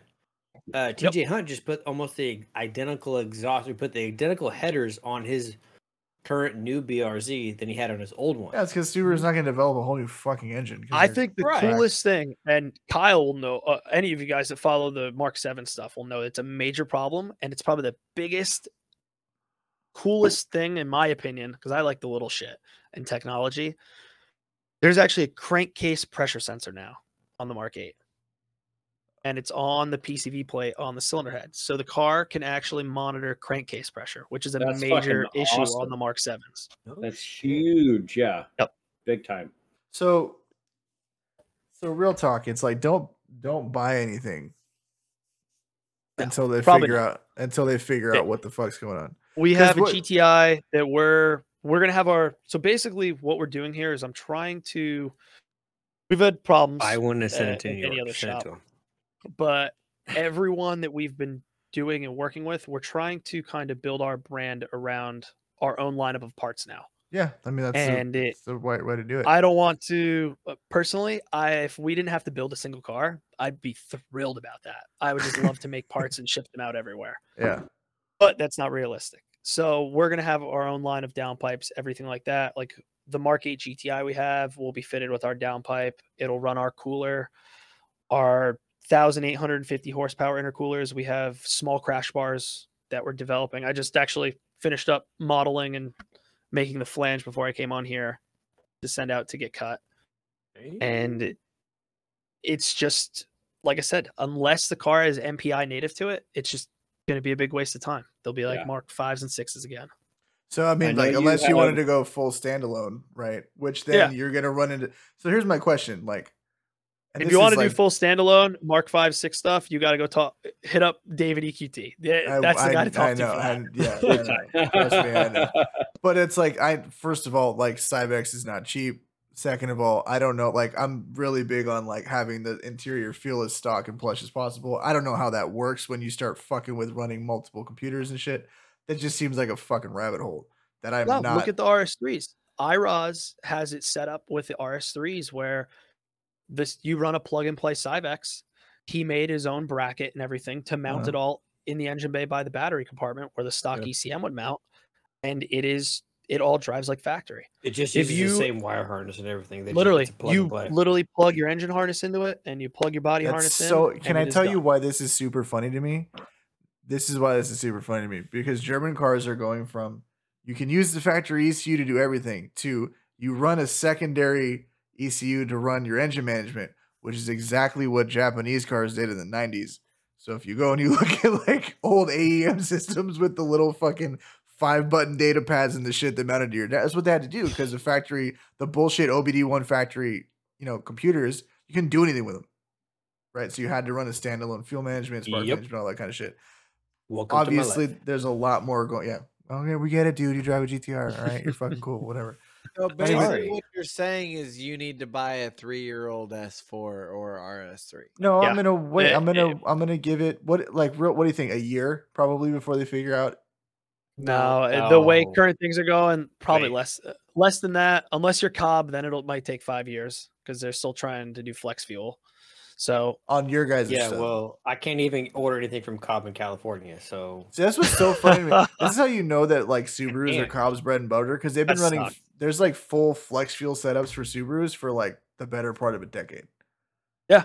Yeah. Uh, and look, I'm I'm very everyone you know has their fanboys of what they run and tune and what works. And Jeff's a good friend of mine, so I 99% of the time will always recommend UM. Yeah. But for the community and industry, it's just I don't understand why Cobb at this point doesn't have flex. For you and guys. For maybe the it's German shit, yeah. because yeah, maybe it's because you can map switch in a couple seconds. You know what I mean? But there's guys where, like, I know the EQT guys and everyone, they tell you specific, and I tell people all the time, take the fucking access port and put it in your glove box. You don't drive a 100%. Subaru. Goddamn Put it in your glove box and don't look at it anymore. And I just want to point you know, out Kyle. then you got to take it out. Then you have to change. Then you got to change your map when you get to the gas station. Things like that. Well, it's just it's so funny because it's like, and obviously, like Cobb doesn't work on these cars, but you look at like, and I talked about this I think on the last episode. You guys are like Steve Dinan, right? Which obviously Steve Dinan is like been around forever, right? But he's like, oh, I'll take two fucking years and I'll develop a tuning platform for a car that's probably a bit more complicated in the F90 chassis, right? So you're looking at M5s and M6, M8s now, M8 Yeah. comps and all that shit, right? And he's like, yeah, you can put anything from pump gas to fucking 100 octane in the car and mix the tank and it'll figure itself out because it's tracking off the knock sensor, right? It's just gonna it's gonna give itself a little bit more power. It's gonna read the knock over the next 15 miles, and then once it kind of figures that out, it'll figure out how to trail its own fuel map, and you can just run it till the tank's empty. And then when you fill it back up, it'll figure itself back up because it's monitoring the fuel level. So when the fuel level ticks up, it figures it needs to rerun the fucking all the monitors, figure out what its octane curve is, and it'll figure itself out. See, I love talking to Japanese guys because they all like you come from RSX, Subaru, things like that, where the ECM is essentially dumb. Yeah, And Oh, it, yeah. the German ECM can do so much. pretty shit. much anything. Like so I much shit. I get guys all the time, and I know certain friends of mine are gonna probably yell at me for this later, but Oh shit. I I have plenty of cars here, and they are told they need to go standalone. And we're running United Motorsports software on all of them, and they do not have a single issue doing anything that a standalone ECM can do. The only thing I can't do is I can't put 27 extra sensors all over the car Yeah, and input them into the ECM. You'll see a lot of you'll see a lot of um what Japanese engines have going for them, and I'm not talking about Subaru engines because they're Subarus are great because of the drivetrain, right? An STI's drivetrain is a thousand horsepower drivetrain from the factory. Period. Yep. The engine's a piece of shit. Everything else is great. So you have the opposite on his GTR. It's got a 400 horsepower drivetrain with a thousand horsepower engine. Well, He's got an he's got an Yeah. R33. He's got an R he's got a real Oh, okay. Skyline. He He's got a real have- GTR. Yeah, he doesn't have an R35. Yeah, right hand drive. Yeah. Oh, okay, that's Yeah. dope. Yeah. Nobody likes a bragger. But but totally ag- agree. From to you the of all people. I'm- Yeah, no, but what I'm saying is, is like, right, but what I'm an saying is that, R35 is a 400 horsepower drivetrain. right. So like a Subaru is great Yeah, because it's for like I ha- yeah I have to deal with a bunch of engine shit, but it's like I can just if I'm willing to get over that, I can just fucking keep throwing power at it, and at some point it'll need a clutch, you know, and like ah whatever, and that's it. I don't have to worry about anything else. I mean, there's guys running 800 horsepower on factory axles. The car just kind of yeah. takes it, right? But when you get to older Japanese shit, and when I say older Japanese shit, I'm talking one J's, two J's, and then all the way up to like um the newer VR30s and like the Infiniti Q- Red Sports and all that kinds of shit. Oh, the fart cannons. The far cannon, they sound horrible, like they're fucking gross. But dude, you can go get a VQ out of a junkyard and it'll be 300 bucks and it sounds like shit, but you can strap a turbo to it and it'll make 500 horsepower. Uh-huh. Like they're stout. They're fucking stout engines, but they're just not smart. You have to do a lot to them, to your point, electronically with tuning to get them to like be cool. And yeah, you can get them to run flex fuel. Like that's the one thing about having a Subaru is that we have a full flex fuel option, right? I can mix tank with 85 and 91 or 93 and it'll fucking figure itself off with Cobb software. Mm-hmm. But other than that, it's kind of fucking dumb. So you'll see dudes when they're even when they're building drift cars these days, if they're making 600 horsepower 2J S14s, they're all running standalone. They're running Haltech. They're running Haltech or AEM Infinity or they're running all this other shit because while the engine can take it, it doesn't know what it's doing. Right? It doesn't know how to like uh, how to compensate for different fuel mixes. It doesn't know how to understand what's happening to it because the factory ECU is just it's just, it's meant to run stock and that's it. You It's- can't it's flash it. You can't but dude, look at Honda. Look at Honda. You have to send me your ECU so that I can sit here and dick with it, so you can squeeze another hundred horsepower out of your car. Otherwise, it'll grenade itself because it's going to lean itself out. It doesn't know to send enough fuel to this. Right? This is this is on K series. That engine is not that old. Yep. Right. But, uh, okay, I have a so I mean, uh, and a it's, like question, uh, Every Oh. fast Honda I know out here, they all run standalone. Yeah, Every 'cause you- single one of them. because the engine's great and you can throw a bunch of power at it, but it will destroy itself if it doesn't know what to do, and you can't tell the factory ECU to tell it what to do. Realistically, think about the German platform of where we're at with the Volkswagen Audis. Is Mhm. in the f- let's keep it at the MQB Mark Seven stuff. You can probably count the amount of people in the community with standalone on the car Mhm. with one, maybe two hands. yeah. I'm sure. And if you actually no look at the it. giant amount of people that have these cars, There's just no reason for it at this point. No one's pushing the car far enough. Like, um, Unless you're I- IROS. Literally, uh, yeah. but look at what Hank's doing. Hank stopped the four cylinder stuff back then. Like Hank still holds the record five years later Yeah. for a nine five, and I know we're all still chasing it. Hell, we have a car we're building to chase it, and it, I mean, dude has a 1200 horsepower RS3 that still has air conditioning. Like, that's fucking amazing. Yeah. You know what I'm saying? Like, those cars are fast. yeah. Yeah. It's just uh, you look at those cars; those need standalone. Like you hit that thousand plus horsepower. But it's but you're in four Mark, and you digits. It's like it. you know what I'm saying? yeah, like you need you need to read EMAP and your uh, for ex- uh, You're for what that is. you're EMAP's fucking- exhaust yeah. back pressure. but it's like you listen, need to if- read crankcase pressure. You need to read uh, all your EGTs, but you're full commit, like dude. that. If you're four digits, Oh, yeah. I yeah. don't give a fuck what you're building. I don't give a what fucking car it is. If you're four digits, you're full commit. Money is no object. it doesn't fucking yeah. matter anymore, right? Yeah. like, like, we I don't did- have on the four cylinders. I mean, look at it. We're dropping brushless fuel pumps in the cars, and they're good still. I have the TTRS RS3 guys that come here, and we're doing surge tanks in them. Like they're going out of style. Just uh, we're doing triple 450 surge tank pump kits I mean, to do you power these cars. Do you Oh, fuck shit. with the the three liter turbo? on God damn it, Timmy, shut the fuck up. Dude. nobody else, He's nobody running else. No, I- honestly, I've I've look, had see, even him, even him. there's some Nobody stuff fucks that there's some no no no I can't say nobody fucks with it. Uh, there's some stuff coming out of United 034. Motorsport. Actually, believe it or not, that I'm I on don't it. know I've got it. I don't It's know if I'm allowed ever to had. talk about. So you do have it I have So- this page 185 tune on my S4. from UM. No, oh, I'm sorry. I thought you said 034. 034. No, no, he said 034. United Motorsport has B9, S4, three liter turbo stuff, or what is it? Is it two nine or three liter? It's a three liter. The RS5 they're- is the 2.9 That twin was a turbo. So he's Jeff has one his own personal car, and I want to say it makes 550 torque, 500 horsepower. Those numbers kind of stick out. I'd have to look at our techs, but he's got some cool stuff coming from some different guys. I know he's testing bigger turbos, things like that. I just there's there's nobody on the entire market for the B9 S4 that does a flex fuel kit. It's either No. 91, 93 or fully 85. Well, the biggest thing is if you look at the Mark Sevens, Flex is native to the ECM. So all the tuner has to do is enable it, but it doesn't do anything useful. Like United Motorsport, Integrated Engineering, all the guys that have it, they're doing, they actually have software rewritten in the ECM and code developed to change timing, boost, and things like that. Damn. So if that ECM doesn't have it native, then it's hard to add. I see. So you're in you're you roll back to standalone territory. Yeah, back Right. to standalone. So like how Well, bad do you want it to be? It's like um I'm fine the where four- I am. Yeah, The four Tim, You don't need no more. You I'm faster no than more. everybody else is. I'm fine. no a good a good example would be the four liter cars and the Daza cars. The stuff that DS1 Dyno Spectrum's doing with those cars, they use their dongle to add flex fuel. So you pin the flex sensor to the OBD port and the dongle stays plugged in and that now through CAN bus allows the ECM to now read flex fuel. That's the most ridiculous fucking thing.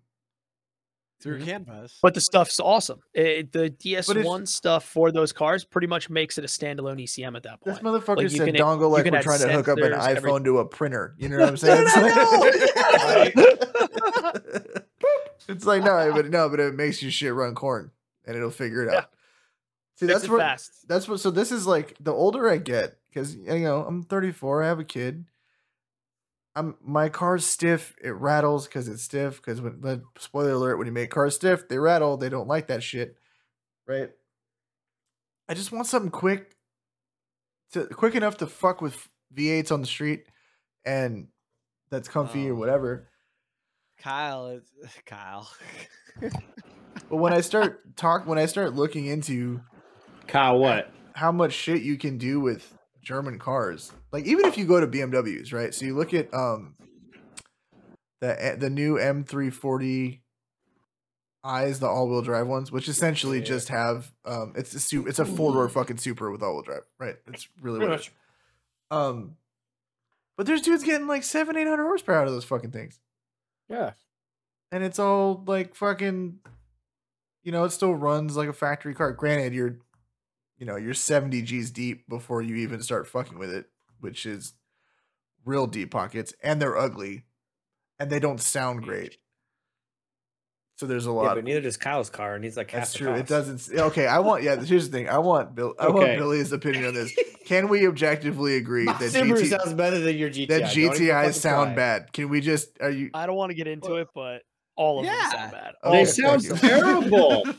I will. I Yeah. will be the first one and the last one. To I actually, shit. I have a car What- here that sounds, um, uh, in my opinion, is probably the best sounding Golf R How much was there. the exhaust? It is How much was? still too. It is still too freaking loud to drive.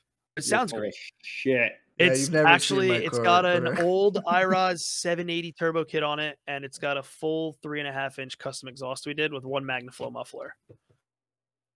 But it's loud as hell. You That's, But can't sounds that's nice. exact. Yeah, I- but it sounds good. well, I'm running the EQT oh. Vortex XL with basically a three inch back with Magnaflow, and it sounds like dog shit. Sounds so Look, if anyone wants a To good, me- if you want a good sounding car, you got to go like, buy a V8. Hundred You have to go percent. buy a V8. Uh, a V8 or more, I would. right? I would. I would. No, I would object, and I'm and I'm only gonna say this because I've had multiple co-signers on this. My Subaru sounds sounds better than Chris's V8 Camaro used to. See, I will I, fucking I'd die love on to that agree hill. with you, but I hear I know- Subarus and I start having PTSD. I start shaking. I'm like, oh my god. So for the record, for the record, my Subaru is and it's really fucking ignorant, but it's essentially straight piped with one resonator in it.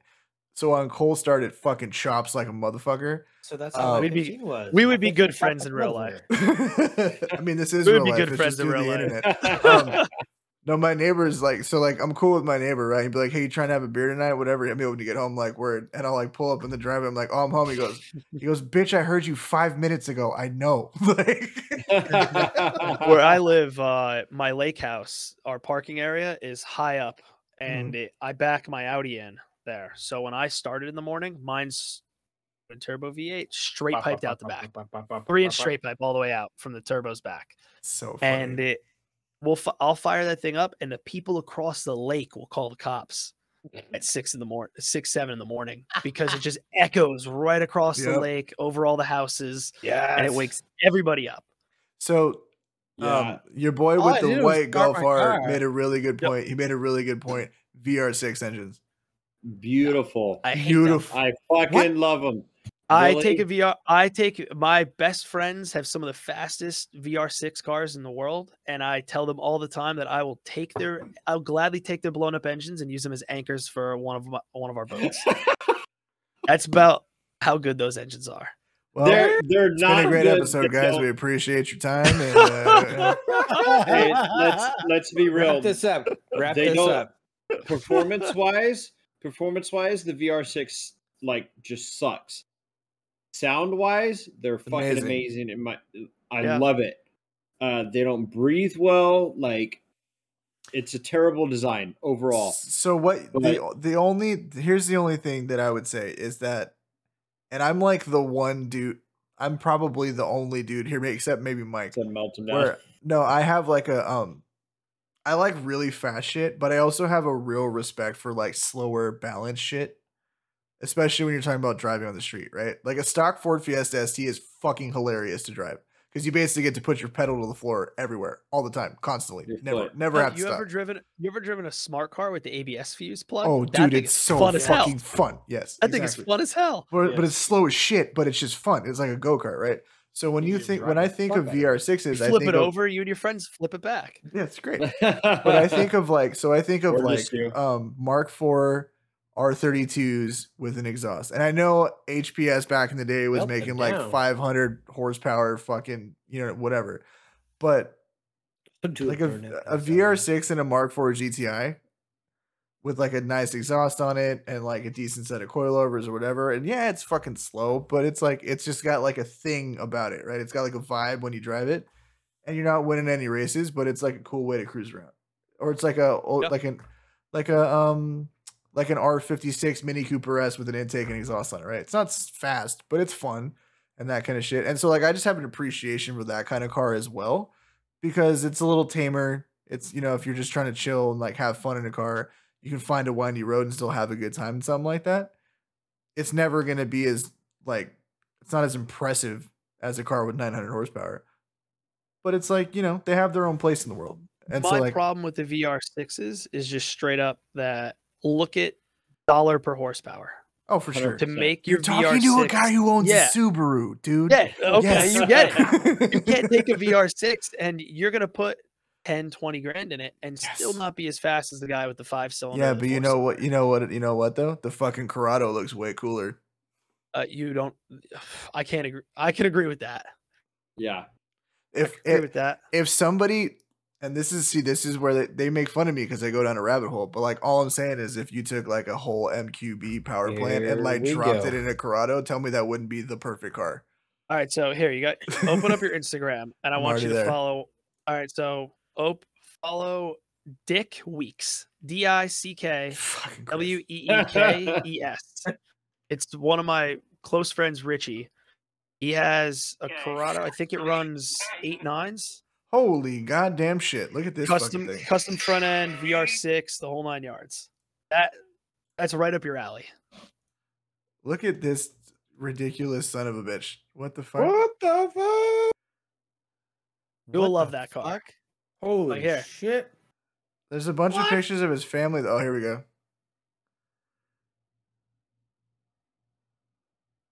Shit. 892 At 167? front wheel drive. Yep. Front wheel drive, sport front wheel drive car. Fucking savage. What the fuck? That's an EG hatch too, by the way, that he's lined up against, which is like the giant, the fucking giant killer of So all if you right? look up, uh, there's an we have a lot of those Look at guys. Out. Uh, I'd say probably a lot of the drag race guys for those cars are all out here. All the I would for front su- wheel drive you guys got you guys do different shit on the East Coast. Yo, that thing's fucking gangster. I love that. Damn. There's something so, and this is just OG Honda kidding me. There's something so sick about something with fat meats on the front, skinnies on the back. I don't know why that Yeah. like appeals. to me, but- Richie Richie built that whole car in his garage. Uh, FFE Racing did all like the a lot of the machine work for like the engine things like that, and it's pretty much the guy to go to for sport. you guys drive, can't hear this, but I can hear this, and holy shit! oh yeah, the hood teardropped hood dump, everything. There's fourth gear. Run it back. Give me the juice. Put me in, coach. Oh, he's, Those things are he's sick. their drivability tuning right there. That's awesome. All right, well, I'm See, I you- told you that. I Like, told you that'd yo, be right up that your shit's- alley. That shit's fucking sick. I don't give a VR6 fuck. I don't- Turbo I- Corrado. yeah, I'm so s- I'm so with it. I don't like. Oh, it's stupid and it doesn't work, and it's there's way easier ways to do it. Yeah, but do they sound like this? Do they sound like Chewbacca's getting strangled? No, they don't. That's all I'm saying. But I'm like the ignorant one, right? Like I'm my heart just like has always gone to just like stupid shit because it's different, right? Like there's a real strong argument for the stuff that you guys do with MQBs because it fucking works and it's consistent and it's Yes. predictable. I right? tell everybody that we will give you the cookie cutter to make power. It'll work probably roughly 95% of the time. Which is more than you can get at anything else. Something crazy. Yeah. Um, like I tell everyone this. We have, let's see, recently we've probably had about five to ten problem cars that Yeah. just either break all the time, things like that. But year to date, and the service writer guys will understand this. We've had about hold on, my mouse work. Fucking screen's all He's gonna up. pull up data. I know. We're getting screen we're getting fucking we get We've spreadsheets. I love uh, had- I'm spreadsheets. not a No. service rider anymore. As of today. Hey, raise your Obviously, hand if you've been fired by the Nilo company. Sheesh. Hey. you guys are popular here. So in the past year, we have done 1,150 work orders here. Okay. Wow. and you have five to ten And- problem and cells. Five to 10 recently that have been a problem. Okay, yeah, so that's an that's a- average of a seven point five percent failure rate. No, Yeah. less than that. Yeah, No, No, it's less less than no, that. it's less than that. Less than that. yeah. That's it's like- custom That's like a shop, three too. point five percent failure rate. It's like it's like the COVID death rate at this point. point point zero we are zero not zero. fucking going there. Okay, we are not gonna fucking go there. We're just we just don't we just the only political comment that I've ever made on this entire podcast is that QAnon folks are nuts, and I left it at that. And we moved on with our lives. so we're just Uh, if you want see, political my leaning friend automotive is content, so spread that it gets crazy when we're all put in a room because Yeah. everyone has a different opinion. no, so are, so are mine. But it's like, listen, We- I've We're I've probably all similar. I've listened to like I've listened to the Smoking Tire for a long time, and Matt Farah is great, but he's very left, and sometimes it's like That obnoxiously. He is a dick. No, he's a huge prick, but Yeah. he's also really funny, and he has a lot of like intelligent things to say when it comes to cars. But he is very entitled, and he thinks he So owns you it, can but- read the brochure. no no he just dude he's been around he's been around cars forever, but like he also forgets that his dad like ran Ralph Lauren. And like he says that he understands that level of privilege and then sometimes says some shit and it's like he's like, Oh, just buy the Porsche. And it's like, bitch, the fuck? the Fucking Yeah. Porsche, bitch. right. So Right. but my point is is that he's very left leaning, right? Um, which is fine. You believe whatever the fuck you believe. I don't really give a shit. But at the same time, it's like when we started this, we started this podcast with the objective of like regular fucky dude car talk, right? And when regular dudes are talking about cars, politics don't come up. We're talking about cars. No, the, the only thing that should come up in cars and politics is how Smog fucking laws. funny when you go to uh, gas pumps, the Joe Biden stickers that just say Those are objectively funny. Those Those, are are objectively hysterical. funny. I don't care what side of the No, aisle. that's Oh, funny. God. Like that's fucking funny. Like, That's great. yeah. Yeah. No, because are- regardless if it was Joe Biden or not, it'd be whoever, pre- whatever president's President, in yeah. office. Those, No. Those would doesn't be those matter. stickers. Yeah. Yeah. 100%. The, the first thing that I think of is uh like the old PBS fucking. I made this. Like that's the first fucking thing that happens. Yeah. Yeah. No, I went no, I went to a gas station the other day and you could see that somebody who works there had peeled like a million of those stickers off off the pumps. like you just see the re- it was just like a rough approximation But of a when dude you're doing in this. Texas, I mean, Shit. Yeah. When you're in Texas, they're over, they're overlapping on the gas pump. Oh no, there was no Oh, that big was time. the pump I was at had I counted 14 of them ripped off on that one pump. Like somebody saw that Jesus. somebody else had pulled one off, so they put another one on. You know what I'm saying? And they're like, "Oh, we're gonna do it again." not today, sir. Not Not, today, sir. Goddamn communist. Anyway. Um, So, Billy, to get back on your your uh, the stuff you guys are selling. So I bought a RS3 fuel pump original. What's the retro kit like? What is Do you it have a silver or changing? black controller? Black controller. why does it matter what color so, Why is it got to be black? Uh, well, so the silver controllers, and it you know what? We've said it enough Sorry. in email, so it doesn't matter to me uh, whether I get yelled at or not. The silver controller, we found that depending on your tuner, w- could be driven too hard and would overheat, and it would overheat The so badly. No, the module. The Okay. module would overheat so badly that the case would split. And it- one of the shit. things that I have to remember here is that when we do our testing, we do it all with United Motorsport. So if I test 10 cars with UM for a month or two and I have no problems, I'm good with that. Then when it hits the real world and all different Cobb tuners, you get guys that still for some reason think Eurodyne's good at all. Uh, and it, the Anything different that ends in pro- dying, really. Any, you know, Yeah. like we've we've evolved past that as a society. No, it's fine. Shout out to Chris Tapp. I still hate you at Eurodyne. but um, what's it called? We'll uh, but at the end of the day, every tuner tuned the pump differently. yeah. So sometimes you would have modules overheat, sometimes you don't. And it- we would literally find that specifically, didn't matter who was tuning it, it was on the Cobb platform, the silver controller would overheat. Yeah. And it, I wish I could tell you why. I'm not an So electrical engineer. weird. I couldn't tell you the exact specifications of it. A lot of the times when I'd have people send me logs, it looked as if I don't know if it's a Cobb thing, I don't know if it's a tuner thing, but they run much higher pressure out of the fuel pump. So a lot of times you'll just see the fuel pressure ramping and just bouncing off the regulator.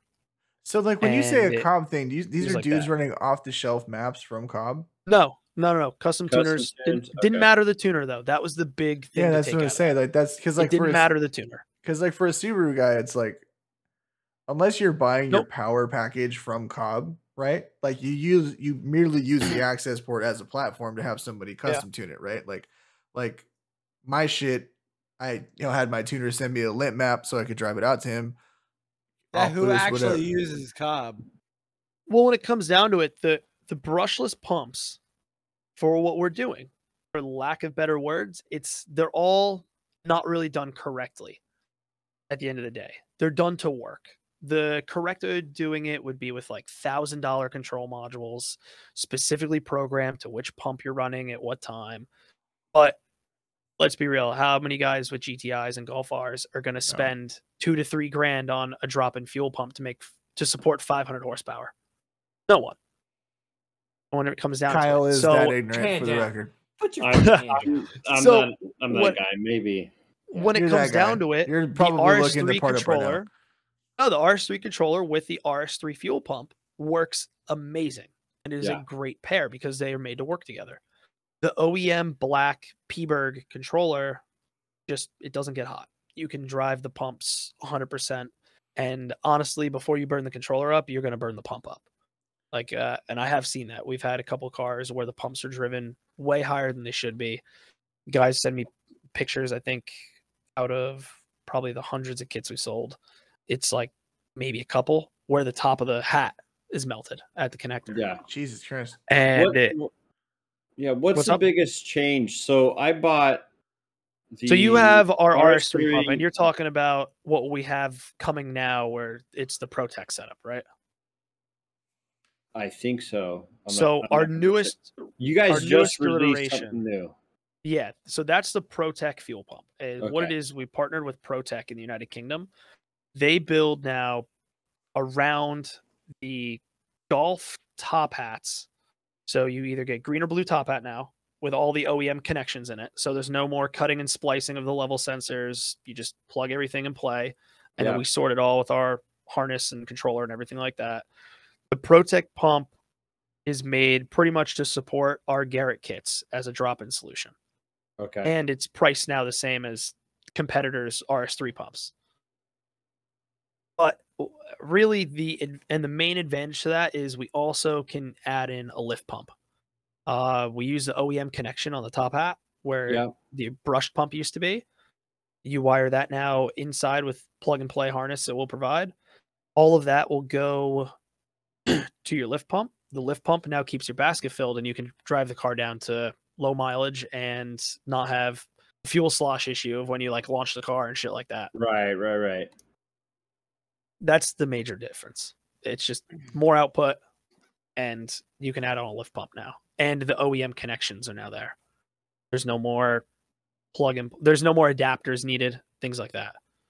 So basically, everything is plug and play. I Yep. mean, it's still like you add the ground to that one little spot, right? Nope, no more adding to the oh, ground. Oh shit. Okay, so Yep. that's nice. It is it is now, for lack of better words, I'm sorry if I offend anyone, it is now idiot proof. It should take no more than 10 to 15 minutes to put in your driveway. And it I mean, I'm an Then idiot. We can tuner. see if that that's true. So I, I'm an idiot too, depending on who you ask. So Does the lift pump just sit outside the basket? Yep. Uh, on the Golf R's, and I just I can't remember off the top of my head. I have to look in. I have fuel tanks that are all like cut up with the tops out of them. On the R's, there's actually lines in the tank that are perfect where you zip tie the lift pump. Lift pump's like yay big, yeah, not that big, super simple, and it, you can just cable tie it up in there. It doesn't make any noise, doesn't rattle, doesn't cause any issues. And then it's just one hose with a filter that goes to the back, and one that comes over the t- side, and just keeps the basket filled. So is that an answer to the question of mm. this dude was asking, does the lift pump just sit outside the basket? Because I got to to Yeah. get a beverage. Yeah. Yeah. So So make like sure people I are have asking your questions we're answering. That's I all. have your setup right before. I can't even see any of the chat stuff. So Yeah, so I You have your click on the chat right- part. Sounds like Yeah. you're under 30 and don't know how to work It says welcome. It says welcome to chat. Welcome to the chat room. Do I So somebody asked why ask EQT why they melt. Like I'm. He was talking to I'm- them. He was talking about the modules. So The was that, modules sh- was that a shade? Was that a shady comment That was. It looks face, like it. Yeah. toward our boys? Well, at here's EQT? what I say to that. It wasn't. It's not exclusive to EQT. It's not. There- 100%. It's not. No. I've no. never had United Motorsport melt one. Jeff will. Jeff, I think, has posted online that he's never melted one either. Um, they just they go. I can't put it any other way. I don't know why it's specific to the Cobb guys. I've It's seen a couple Eurodyne ones here and there, but it was very, very specific to the Cobb ones. And I don't know if that's because there were more Cobb guys buying them because Cobb is much more prevalent. But for instance, here at the shop, I've had zero of them melt. the ones that I've had to replace, actually, I shouldn't say zero. There's probably a couple that I forgot about here and there. Maybe you can, but- accu- you can attribute that to part failure though too. You know what I'm saying? Like, Uh, I don't know. It's one of those things where the silver controller was very reliable when Hank was using it. uh, because it, it's a Touareg brushless fuel pump controller from I think a diesel Touareg. yeah, Ky- Yes. Kyle Hank and I talked. This was hit. the shit I told Kyle to put in his car like a million years Yeah. ago because that was like the joint, Yeah. right? Yeah, Yep. because it's essentially like damn near the fucking Veyron set setup. Right? Yeah. like they're almost yeah. Um, Ah. no, so the Veyron pump is about a 590 liter an hour pump, if I remember, Okay. and the RS3 one comes in at about a 520 liter an hour pump, Okay. 530. So- So okay. it's which is not surprising What's a a- call it W a smaller sixteen fucking engine that you have to feed. Like, let's not. Yeah. yeah, call it a small Veyron pump. right. But the Veyron pump guys on the RS3s, when they're trying to hit a thousand, they're seeing the same issue. But instead of Oh. burning controllers, they're burning the pumps. Like we have two TTRSs that they're both IROS pumped cars, single IROS Veyron pumps, and they both now need surge tank setups because the single pump is burning up and can't handle the power. Interesting. Mhm. I mean, that's. I mean, that's the Mm. thing though too. Is like when you're trying to push that kind of power, if you can't feed it, man, you know what I mean. You're gonna like. You're gonna really start to see the. You're stress testing everything, right? At that point, Yeah. Like, like how lot hard is of- everything running? right. Yeah, a lot of it is that I don't know how familiar you guys are with the Mark Seven like Walbro stuff. The Mhm. biggest thing is that the Walbro shit sucks. I don't care It who does. makes it. e- Like every manufacturer sucks. Hell, I have a Walbro kit here that we used to do, and it, I get people that still want to buy them, and I'm like, why? I'm like, spend the money for it. Uh, we even sell now since we're doing the ProTech stuff. We sell you all. We can sell you all the stuff now to do your own RS3 setup. Right. You don't have to spend whatever. I I don't even know what they cost off of like competitors' websites and things like that. But but for the cost, You, can, buy a do- used RS3 pump for three, four hundred bucks. Hell, you could buy them new for four or five hundred bucks from the dealer. Yeah. The module's 150 bucks Yep. from a dealer, or you could buy it from ours, and we sell you a, the module harness and all the fittings to plug and play it for I think it's 250 bucks plus shipping. Yeah. So you could build, you could piece together your own RS3 pump kit for now 650, 700 700 bucks. bucks. Yeah. You don't need to Then- spend 1300 on that. and that's like the thing I think that's like when you're when you're fucking with something like and I think this is let me finish the sentence properly. When you're dealing with products like the Volkswagen group where you have such a high performance ceiling in the catalog of their products cuz you when you hit the tip top you're talking fucking Chiron, you're talking 911 turbo, you're talking right? You have all of these products in the umbrella of the family that power these incredible vehicles but they're still basically designed to talk to each other even if you're going Yeah. down to a lower performance vehicle like a GTI that's the way to go like if you can buy an OEM part that will fit that the application that you're trying to hit and give you the ability to hit the number you're trying to hit whatever that may be whether it be you know braking performance whether it be you know putting 911 brakes on a fucking golf r whatever the fucking case may be right if you can pull something from the factory oem parts are so rigorously tested and just so overdeveloped like dude if you can find an oem part that works put a fucking oem part on it dude like don't go to the aftermarket Don't even get me started on Volkswagen water pumps and injectors and they, they can't make any of that stuff since what 1999 Right, that actually works. That's Yeah, totally fair. time. That's totally. But what I'm talking again, going back to like a Subaru guy, My where it's like the. STI is like the cream of the crop. It's like yeah, but it's slow. So like I need to make that thing fast. It's like well, I don't know, get fucked or something. Go figure it out. Yeah. You know what I mean? Like, dude, they've literally said like, oh, we're not going to make the STI faster because there's a ton of aftermarket support. That's from Wow. the company, right? So it's like okay, so I just have to figure it out. And I just can- have to do it myself. I and you buy this can- stock car for forty five thousand dollars and have to 45 fucking grand and I have to go get fucked and buy some shit from AEM. You know what I'm saying? Yeah. It's like yeah, so that I can Hey. keep up with the call fire. Yeah. So we spent 50 you- grand and put 700 bucks in it. Yeah, no, I get it. I, I think mind that you- like you guys were talking about like the RS3 pump and it going to turbo kits now. What made the RS3 pump so easy to put in was the fact it was plug and play. right. Exactly. And it, if you look at the turbo kits now that are on the market, it's us and one other person that makes a full frame kit more or less for now. I'm sure there's going to be a hundred of them. There's another company's full frame kit local to us that isn't very fast, so What do you really mean? worth You it. haven't heard of eBay? There's probably like Oh, gosh. And uh, Shut up, I Timmy. mean, one of the cool things that we have coming out that I probably will announce either right before or right after the new year is Or right we actually now. have right now. okay, or right, Right- now, right and I've teased that it is we have, as far as I know, one of the only internally gated Garrett turbo kits for these cars right now. We have the internally Garrett, internally gated Garrett G30 770 on a car, running, driving, tuning. Do you and need, The Shit. thing's do you need a West Coast car to run it? Who are you, gotta, tuned with? gotta sign up. You got to sign up right now. He's, signed- he's tuned tuned with E with EQT. Okay, so he's tuned with EQT. I put this on the EQT page for anyone that's interested. I will sell them one of our externally externally gated kits at 10% over cost just so that it can get tuned on EQT.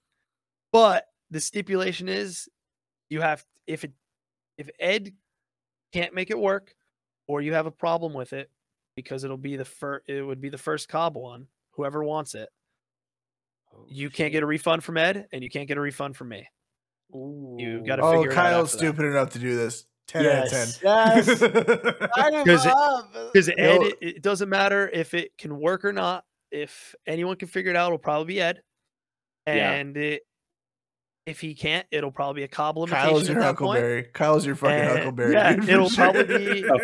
it would Billy, realistically gonna- at that point Billy- be Sounds a, like a Kyle's not Cobb buying that. A4. Um, So Billy, you that's the understand thing that For Kyle all has the time that two EQT engines puts into sitting it, in the they it. garage, right? You you Yeah, understand this? Kyle's Kyle has ready to blow. two engines ready to go in the garage in case this shit is- blows up. Is So I well say we past the point of giving a fuck. and let's just well do it. past the point of giving a fuck.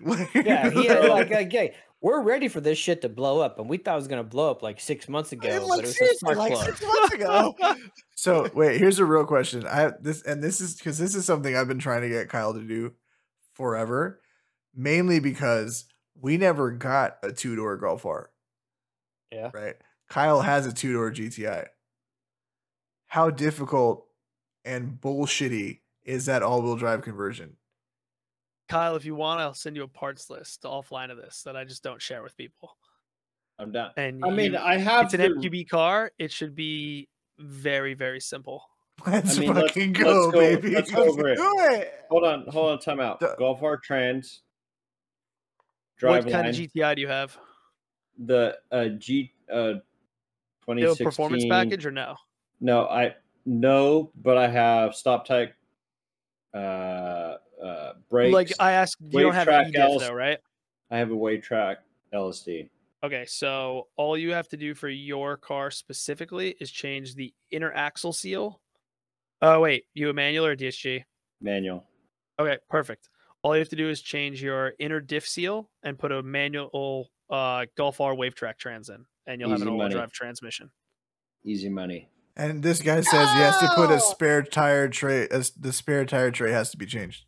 Yep. Yes, yes. The GTI's is deeper. Yeah, because now you have to change all So- four wheels. So you wait, wait, wait, the wait. wait. So guy let me that- get let me get this straight. Let me get this straight. He needs a new diff. He needs a new tranny. and then he needs Yep. to drive. He needs a custom drive. No, he shaft. doesn't. He doesn't need a new tranny. He just literally has to change the diff in the Uh-huh. tranny and change the diff seal on the okay, engine side. but he would need a custom drive shaft because the U.S. spec, or you could get a German spec. No, You could get No. the German spec, It's- Golf all the drive shaft would be the same. all the It's all MQB, so, they're the same exact car. Bryce. even though the other one's longer. it's not longer. It's the same So, platform. what do you want to say about Bryce? Because that could segue us into something. So- Oh fuck! I would love to hear this shit. Let's go. Bryce will sell me his dog box. I just need a drive line, the rear axles, the rear diff, the Haldex controller, the gas tank, and the exhaust. Yep. Yeah, That's all I essentially. Wait, to go to make his S3 a manual? No, No, no, no, to to make, make- my Oh, it's GTI all-wheel drive. all-wheel drive. All drive. More or it the less. fucking Wants program, the Sam. Um, front wheel drive and You would need the S3? rear subframe too. No, No, no, no, Yeah. no. To make Subframe. Kyle's, to make Kyle's. Subframe, yeah, subframe He still as well. has the yeah. other car. He's trying to get like put it back to stock. Yeah. Oh, I didn't know he still had the other car. Yeah, yeah, yeah, yeah, yeah. Also, this dude says that uh, Bryce already sold the dog box, which. Like, God damn it, Bryce. Oh. Dude, you, if anything, you should be hitting up fucking Kyle and figure out where the fuck he got his dog box So from. if you need the so the dog box, actually one of my best friends is the one that makes them all. there you uh, go. FFE Racing. That's the same guy that Gurney bought his fucking talk- dog box Gonna from. talk to Eddie Yes, over at FFE Gurney. Racing. Look at how deep we are in the fucking MQB talk to community Eddie at right now. Racing. he will gladly sell you one. I can help you locate it. You need a Mark Five or Six transmission for it though, because the synchros change between six and sevens. The synchros change, and I have one apart. It's the input shaft has like a pressed on collar instead Yeah. of clips. Slide collar. So Oh, the oh gears it's don't circlip collar. Yeah, so the gears don't fit on the newer stuff. But speaking of Bryce, probably the worst kept secret on the internet is we actually bought Bryce's old car, the Blue Golf R. God Really? Yep, We bought that. Uh, it's actually at FFE right now, getting a cage and chute setup done, and that's going to be our new race car to Hell shoot the record with it. Fuck yeah. Ovid, Ovid Fuck and I, Ovid and I bought it, and we're gonna. That thing will probably be sent to the moon, hard as hell, because neither Boy, one of us he needs to daily drive it, so moon? it could just it could just keep blowing Spoiler up for alert. care. Spoiler. But yeah, Oh, that's that's gonna be a nice car. That's awesome, It's all dude. done. Let's We go. have, a, Holy fuck, man. we have a fully set up engine for it already. We're gonna Sick. do our kit on it. The whole point though of what we want to do with the car is I don't want to shoot for the record, race with it, or My first anything is with 10,000 RPM. yeah, I I don't want to do anything with that car God that we can't offer to the public as well. So Yeah, it's not going to have a bunch of one-off parts on it. It's not going to have like That's fucking tight. all That's sorts of super crazy shit on it. That's going to be hey, can use it as a development platform. Exactly. That's Yeah. fucking Hell sick. yeah. It'll be God damn something it. where like, hey, you want to run, you want to do this. Alex, This is what it's going to take, and it's Don't probably going to break a lot. It's gonna happen. This is It's where it's happening. at. Like, Fuck, it- oh, I fucking hate you. so here's Let's like, go. I'm gonna tell I'm gonna Let's I'm go, gonna tell you I'm gonna tell you like this, Mike. I'm gonna be real fucking honest with you. I'm gonna be real fucking serious with you. There better be I- some fucking shitbox 240 or 180 That's what I or was gonna say. That's what I was gonna say. asshole. So here's the thing: is that I can't be the only goddamn Japanese one. what I really gonna want in my be, uh, every every Jap- every Japanese car that my heart pines for is 30 years old. So what? My They all STI. cost too much. No, they don't. They don't all cost too much, but like To I get need it- now. I need a quick daily like now, right? And like I need something more comfortable than my STI. And you already know that like when you you know your 15 was probably rattling like a motherfucker before you sold the two. The only rattle was the back speaker on the right side. That's just because you don't. Oh, you mean the one that goes to- the whole time you're but driving? Yeah, that one. It was fucking three inch straight pipe. Like I didn't hear that shit. You've heard my trip. car before. Oh, so you could this. I want you. Okay, Billy. I want you to like just be I didn't even rode in here. the back of No, that no, thing. I, no, That no, no. I want you to be here and just hear this bullshit rationalization that's going on. I don't care how bad my car is rattling itself apart. I can't hear it over the obnoxious exhaust anyway. That's the fucking logic. Here. It's a fucking fact. It's a fucking fact. By the way, Mike, my door panel is still rattling. Nobody cares. That I bitch is out of care. warranty and you're fucking unemployed. Get fucked. Hey, So- you got you, Yeah. you now, bitch. Out of Turn warranty. your fucking radio up. Um, Speaking of like A2B parts, the first time, so I had Mike over. Who else is over? Just What, Mike. What? When I was doing my A2B like MPI, had, uh, Literally was everyone was there. I have video of it that I've never. everybody except Chris for Lenny Alex. was there. I was yeah. already here. Yeah. So, I, I wasn't there. bro, talk Hey, about it's- minus me like figuring out like how everything gets plugged in, um, and then a little bit of shaving of the like valve cover, like fucking awesome kit by the way. Thank you. uh, fit and finish. Uh, I you guys came out with the spacer kit like right after like everything I ordered. Uh, I'm the one who powder coated it matte black. Yep. Like, yeah. yeah, I love that. Um, so just so like it blends in, nobody sees it. You know, if I pop the hood, the only thing that like really pops now is the uh Carbonator box? APR like it's the APR catch can like setup like because it's I mean it's loud right like you see the lines and all that bullshit but you look hard enough you've always had like a really well put together car. Like Kyle's GTR is uh, a GTR GTI is one of the cleanest cars I've seen in person in a very long time. Like it's just very well put together. You know what I mean? Like, and I appreciate I just like the the simple like setup, the simple touch to things, the simple look to things. Like it looks OEM, you know, but if Bitch, you a look billet hard enough, fucking no, a billet PCV plate does not look OE with AN fittings coming out. That does not look OEM. oh, it doesn't now, but right, like it did. So- it did before. He so, wanted more like, power, so he got more power to with what fittings. Kyle's saying though, if you if he didn't have the APR catch can, all of our hardware fits underneath the stock engine cover. See, that's that so was a- tight. That was a big thing Yeah. was that we wanted to keep both engine mount brackets on Mhm. the car so that you could put the engine cover on it. E- everything that's on our kit, even though there's it's ever evolving, is only there. And the only reason I ever even started making my own parts was because there were a lot of companies that I work with that would not accept our feedback. It was, well, you installed it wrong, or Oh, well, I don't it's need to change that. Yeah, it's always user error. So Like here, Kyle, for example, has his. uh, He just said he had to shave down the valve cover. That was a big thing because what happens is, as with anything, we fit probably five, ten of them. Did a shit ton of the fuel rails in house. Well, then we start shipping them, and we start getting guys calling us, going, "Hey, the fuel rail with the three six or three SNPT fitting on the side, then with your lines on it, actually crashes into the valve cover. The fitting does." Yeah. And I look at the cars here in the shop and I go, no, it doesn't.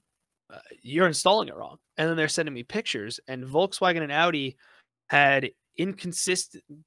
The casting of the head was so inconsistent, Yeah. just like a Subaru engine's inconsistently built on the bottom Rude. end. but accurate. They, uh, you actually would have to grind it down on some of the cars to fit. And I know, I and was in I uh, was professional terms, it's clearancing. You have Yeah. to clearance the valve cover so that the fitting. Yeah, you should see the you should see my exhaust. It's clearance real good. I was like, no, put your headphones back on, Billy. He's already gone. We've already lost him. He's going to get milk and cigarettes. He'll be back in three to eighteen years. Shop is on fire. so scroll. Oh. Sorry. So, Oh, Sorry, here I he goes. was Oh, we got literally- parts. oh, show and tell. so Here here's- it is. Plug. No, Look no, how so many here's the plugs this rail- dude is okay, right now. so Here's the look at- rail that Kyle has. It has Yeah. this fitting on it. Yes, when you sir. put the AN fitting on it from our, you have our new XRP lines, right? The crimping, So- the crimped on lines. we will go offline about that. Okay. Um, so anyways, so if you have, if you have So- the new XRP lines, yeah, it, everything clears and it it goes onto the fitting here. Problem is that this fitting on the end of the rail now has, uh, how can I put it? It pushes the female AN too far out to here. yes, So that's where it touches the valve cover. What we did is now third revision, and I'm sure someone's going to yell at me for this, is we now modified the end again, if you could see. So Oh, it now it kicks up. Yeah, up. it kicks up. Yeah. Instead of just the angle, now you have the sweep, and instead of the 3 ace NPT, you can now too, you can actually now have it's So, a dash eight I was Yeah. there's so- dash eight ORB here. So I don't. We haven't released the video like footage of me doing the install. That's my the fault because I'm bad at editing stuff. Yeah, fuck and you, it- Alex. Yeah, Hey, it's so just I a tell six month old everyone video that I whatever. was Straight up I- tell everyone that installs our parts. Give me the brutal, honest feedback Yep. because it's the only way we can ever improve this. and So it it looks better. like so it looks Roast like 'em. you you may have fixed it. I was literally cussing at. I had quite the moment. I had my GoPro on my. I think it was on my chest, uh, and I was like, you know, f a to b this, f b to that, right? Nothing I haven't heard before. Right. So like I I love the fit and finish, right? I love plug and play. Like if it Yep. goes together like perfect, right? At the end of the day, everything worked. Uh, everything was functional. Um, I just had to do a little bit of shaving of my valve cover, like not that big of a deal. Um, I was like, if they just did this or did this, it would fit perfect. Everything would work fine. And it looks like you guys fixed it. Um, so at that moment in time, I was pretty upset because all they had to do was like change the angle of the fuel rail or change the angle of the fitting. Looks it looks like you guys, you know, Just fixed it. much. Right. It So such a small what degree. What also made the big difference is you no longer need this adapter. So what we did with our XRP lines is we got in touch with XRP. Dave over there is awesome dude to work with, and what they did is they actually made us a couple custom fittings. So now what we have is we have the our Pro Plus line that's bigger than normal Dash Six line. I'd say it's it's like oh man it's like 10 to 20 percent smaller than a dash 8 line is. So it's like you have a dash 8 line with the size of a dash 6 line. That line now has a crimp fitting that actually goes to dash 8 orb so now you don't have any uh, stupid adapters coming off You're fitting now screws directly into the rail and now clearances your valve cover perfectly out the side so there's no more having to grind any of that or change anything Perfect. And There's so that- also a space. What the hell was it like? So from the you have a billet manifold no, I have a, a Euro manifold.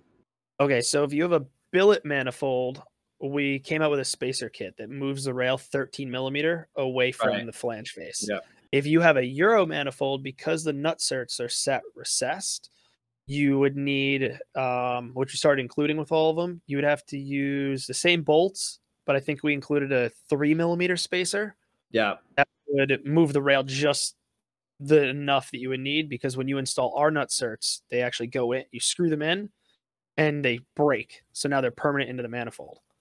And they break a little bit above the boss that they screw into. Yeah. I also. it. I think uh, you were actually the one that reached out to us to tell us that that it was not right. And I was like, "Oh shit. That's the first one I've had." Because when we do MPI here, and I know probably every other shop does it this way, uh secrets out. A lot of the times we do MPI on the car. Manifold never comes off. Yeah, that I never pulled my manifold to do the MPI at all. Like, um, there was also one other thing I I left out where the um, damn it, forgive my memory here, where the rail goes into that little junction box back down to the uh, fuel pump.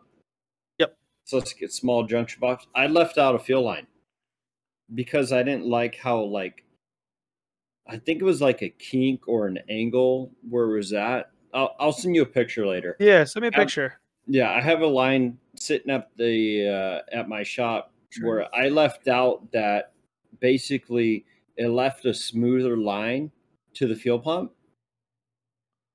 Uh, uh I'm trying to think. Um, of yeah, we'll talk offline. uh, Yeah, that's why I asked. Like, do you about it, have the XRP lines or do you have the old old stuff? I probably have. Is the fuel line them. massive with no crimped on fittings? No, it's all crypt shit, but Okay, we'll so that's XRP it, one. Yeah. there's a routing that we did for the one line. Uh, we've actually made a running revision of that yeah, so that the line from the fuel rail to the, I guess you'd say the firewall there by the cool Yep. bottle. Yep. That line itself is now shorter. And it, yeah, I think like the yeah. first five or so kits, if you got one of those, the line was written down wrong on the measurement sheet. Gotcha. So what what you would have to do with that line is you'd bring it down the coolant bottle, and then you'd have to loop it around the coolant line on the side to make it work correctly. Yeah, I I took that extra line and tossed it. Got to do it. because and Well, see, know, this is the I'm- thing that like I always want to make customers aware of is if you have problems like that, they need to reach out. Yeah, You know what I mean? Including yourself. Because like Yeah. if you reached out and got in touch with us before it was I'll self admit it was probably very difficult. But sure. we've been working to fix that. And now it would have been as simple as, hey, let me crimp you a new line and exchange it. It's so funny too just to, like hear this like back and forth because like i've been i've like been on a factory production line before and granted it was working for like the the last example you would ever want to use for like how to build a car company Yeah, that. Uh, yeah, don't even say it. we don't need to say it all i'm going to say is they build really fast toasters anyway um great appliances and maybe you can play video games on them now and they run with half a steering wheel but whatever um but like i've seen firsthand how like you know you say oh we're doing running revisions on our parts and we're doing this and that auto manufacturers do that on their cars Well, And Volkswagen's revised the injector 27 times. So why Yeah. can't I revise the part four times? Right. exactly right but it's like but they don't tell anybody that shit right? coil they don't they don't say that like that's not that's not like a oh we have a you know we have a 19.1.5 we don't you know they don't tell people that like unless the exterior changes right or there's some notable Exactly. change there's no and that's like one of the big things is like a lot of times, I don't know, I'd say 60% of the time you run into It it, it's works every install time. error. Like you'll have a guy that puts a pin into an ECM backwards. They were told by their friend to use, I don't know, uh, a pin or something to something generic to push a fucking pin out, like one of the dummy ferrule, pins yeah yeah Yeah. and they Yes, break sir. the they break the 105 pin connector. You get stupid shit like that. But when it comes down to actual fit and finish, unless somebody tells me that there's something wrong with it, I don't know. And unless I can work you through it to the point where it's like easy to do, then it, I have to change it. well i think Billy, that's the thing too is like like hold on, hold on. Send sorry every dad's talking development, and de- any new product to me, and I'll give you honest criticism. Okay. This shit sucks i shouldn't have paid for it and asked for a free free uh asked for a refund what but i am fuck? making 700 I'll pay for the shit. No, no, no. I'll pay for the shit. I don't care. But I was just, what I was gonna say is uh, like like as somebody like in your in your situation, right? Like you were saying, like, oh, dude fucked up a connector. You can kind of know over the phone, like, oh, you fucked up the connector. But if it's like, hey, I bolted this thing to the place it's supposed to get bolted to, and now it collides with something else, does that like ring in your head, like, oh, either Yeah. a there's an inconsistency in manufacturing, or like b this dude is a complete fucking dumbass and like mounted a part upside down. I, I've had both. I've, I've actually had my, I've I've- actually done it myself. So I, I can't argue with that. I've I've done the MPI like wiring harness, like just had a long day. We were doing GTR shit. We were doing my uh God, my we have the most first fucking world problems. I swear to God. Oh, we were working on two GTRs in the same day. Yeah, we were two fucking- GTRs the same day where I had swapped Sorry. the MPI harness and I was like super mad at A2B and I was like, this shit should be plug and play, blah blah blah. Posted picture. I'm picture. so glad I like- never released this video. Yeah. Christ. posted a picture and somebody was like, "Yo, bro, that doesn't look right." I was like, "That I think doesn't I look did. right." You ran the You- harness on the you- wrong side. Hundred percent. I swapped the harness and was like, "Oh fuck me." I remember Right. that. I remember that post. one of one Yeah. of my many dumbass. friends Yeah. sent me and was like, "Dude, this guy's ripping on you." And I'm looking at the photo and I'm like, I even at first was, was like, wrong. "Huh?" I'm like, Yeah. that looks Because- something's weird about this, but it looks right still." And then I'm like, "No, the harness 100%. is flipped and wrapped routed the wrong way around the manifold." Yeah, because in my head, the harness should be laid like this, right? I remember Like, this conversation actually. manufacturer manufacturer spec like because I work for a dealership, I'm like, this looks right. it's not fitting right. I have to like open up the harness, move this wire harness to this right, and then it'll be right.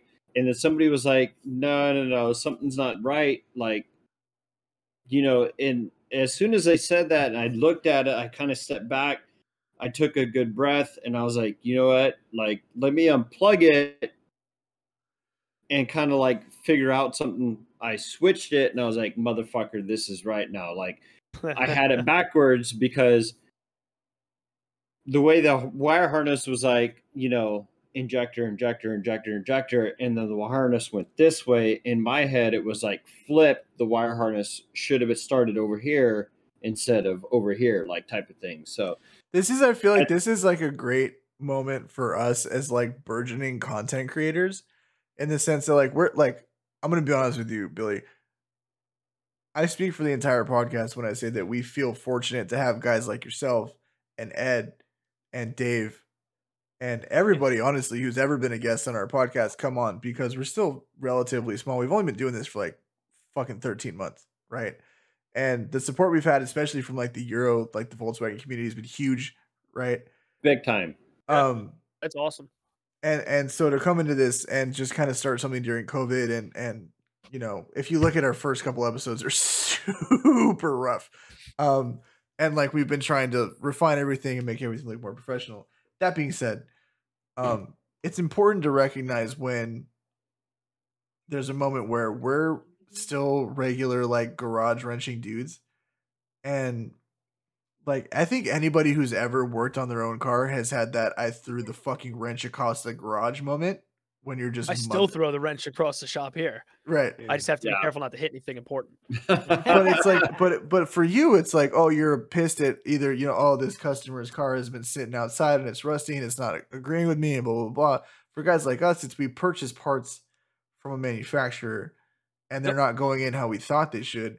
But that doesn't necessarily mean there's anything wrong with the part as especially for me like I went to tech school but like that doesn't really fucking mean anything in the grand scheme of things, right? Like that just means I know which tool to use in the right job, right? Or like I, I can recognize when I don't have the right tool for the job, right?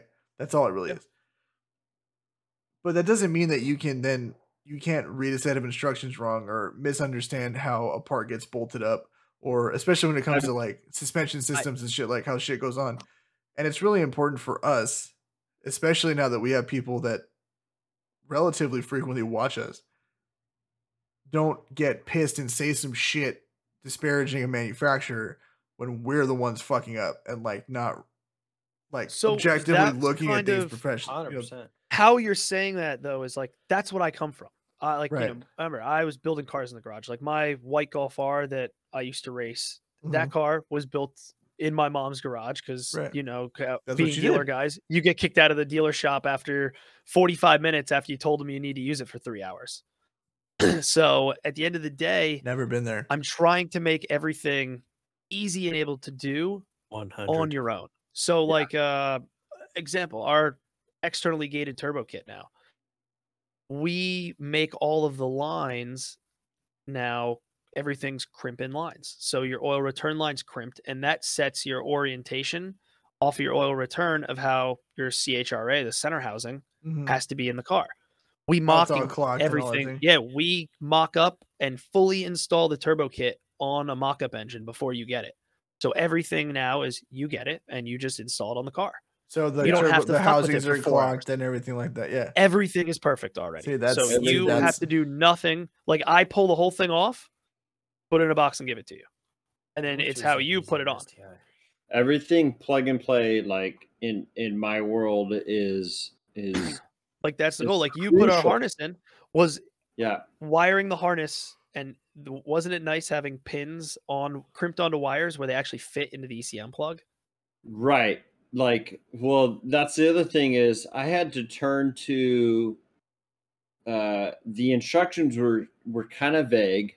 There so weren't I You don't have to be nice about it. We don't Right. include any instructions in our MPI, and no I'm yeah, I have no shame in telling you that I tell So, everyone no to go follow APR's instructions. instructions. So APR put a lot of work into their yeah. 300 page instructions, and I'll after my Golf R being down there for nine months and being a headache, th- I could use their So- instructions. so turn to i mean i don't know what the updated process is but there was when i installed my mpi there was no instructions i had to turn to um what's the vw racing uh their performance Okay.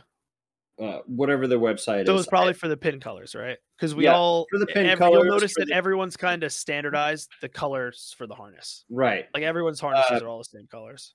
Right. So I had to turn to uh, VWR Racing or whatever they're Yep. called.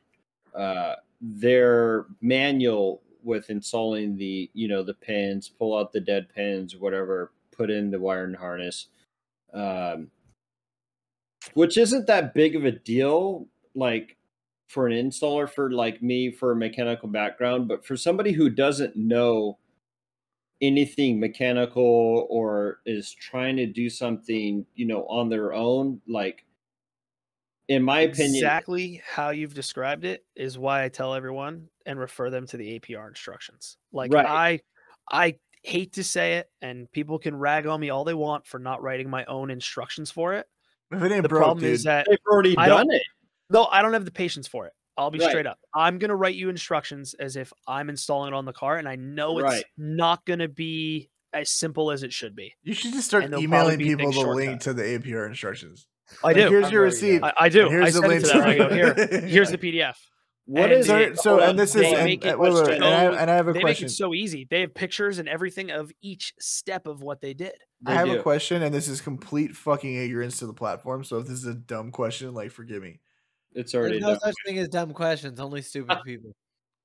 And that's why we have Timmy on the podcast. So is this a Love you, Timmy. situation where you could include a j like a like a patch or a jumper harness to go from one connector to the other, or is it just easier No. to repin the situation? There- no, there's so no you actually have jumper to add the harness. pins. yeah Okay. Into Oh, you're you're adding additional pin. Okay, You No, had five, uh, four injectors and a fuel pressure sensor. which Yeah. makes total What is- fucking sense. what does the six pin go to that gray wire to You would only use that if you're tuning with United Motorsport, and that is for the flex sensor plug. thank you okay i get that question all the time because my pin is kind of hanging out So around the we piece tell everyone to kind of just tape it back. I, I just set it there and leave it Yeah. Uh, if You, you ever tell you tell them to tuck it like front. if to back. Cobb ever comes out with uh flex or anything like that, then I you hope put it in, plug it in, you're good to go. Cobb, Ed, if you're listening, let us know when it's coming out. It's super funny. like It's super like the whole Cobb situation, and like I didn't know that like Cobb didn't do flex fuel for MQB because when you look at like the shit that they cover, Two when you more weeks he hears someone says. yeah. um, so Scrolllock says, Billy, sorry to interrupt you, Alex. Uh, what about the FFE catch can? What happened to So that? Jake actually, who replied under him, Jake actually has it on his car. The only problem with yeah, it Tom, you're in was deep shit, bro. Deep shit. the major problem is that cost. Uh, uh, at the end of the day, as much as we're enthusiasts and we love building these things here, the how can I put it? It's it's not affordable. We're a business. I can't make a product that doesn't sell, Right. and I can't sell people fifteen hundred to two thousand dollar catch cans. fuck no, you You know what I can't. mean? What the It's- Oh, fuck? hell no, you can't. I don't want to do that. How much so, was like, your what catch? How much was your how much was your PCV setup, Kyle, from APR? Uh, Six 600 ninety nine, bucks? right? Yeah. okay, so so- like a yeah, like so like an Yeah, I- I so don't like an. IAG like heated. So the big thing with That oil air separator. Well, no, the well the one that's it- the one that you run coolant lines through it, right? So basically, Yeah. you never have to No, no. empty the can because it keeps the oil hot and it'll just kind of no. I'm No. talking about STIs. You and I have that. Yeah, so it'll just it you basically run two coolant lines to it, so it keeps the bottom of the can hot. So the theory is that you never have to empty the can, right? Because Okay. nothing ever coagulates in that bitch. That's five hundred dollars, and it comes Yep. with all the lines and all the shit. So Yeah, that's how much Yeah. mine was. So at the end of the day, we priced it out, making our own. So we'd have to do a billet PCV plate with Mhm. two, Yeah. I think it's dash ten or twelves on it off of it. Yes. That plate alone to manufacture, without going to China, because FFE does all of my manufacturing of all our billet parts to make it here in America and keep up with quality of what we want. It's probably would be around 150 to 200 dollars a plate, and it's it really expensive. I would honestly, Yeah. Me So- personally, I would honestly pay that for made in America shit. Well, Yeah, so that's that's just the plate. That's just the plate. what- now the dude, crimp yeah. fittings for that dash 10 crimp fittings using the non-garbage eBay shit that everyone else seems to You're use. about to see the law of APR uses. exponential growth in a full of fucking effect right here. Watch That- this shit. that XRP fitting stuff betw- for dash 10 alone is about let's see, in line and fittings, probably about a hundred, another hundred bucks. I'd pay it. and just that. Wait, oh wait, the can from FFE replace. Now here's the other thing: you have to relocate the battery to the trunk. The can is the size of your OEM battery.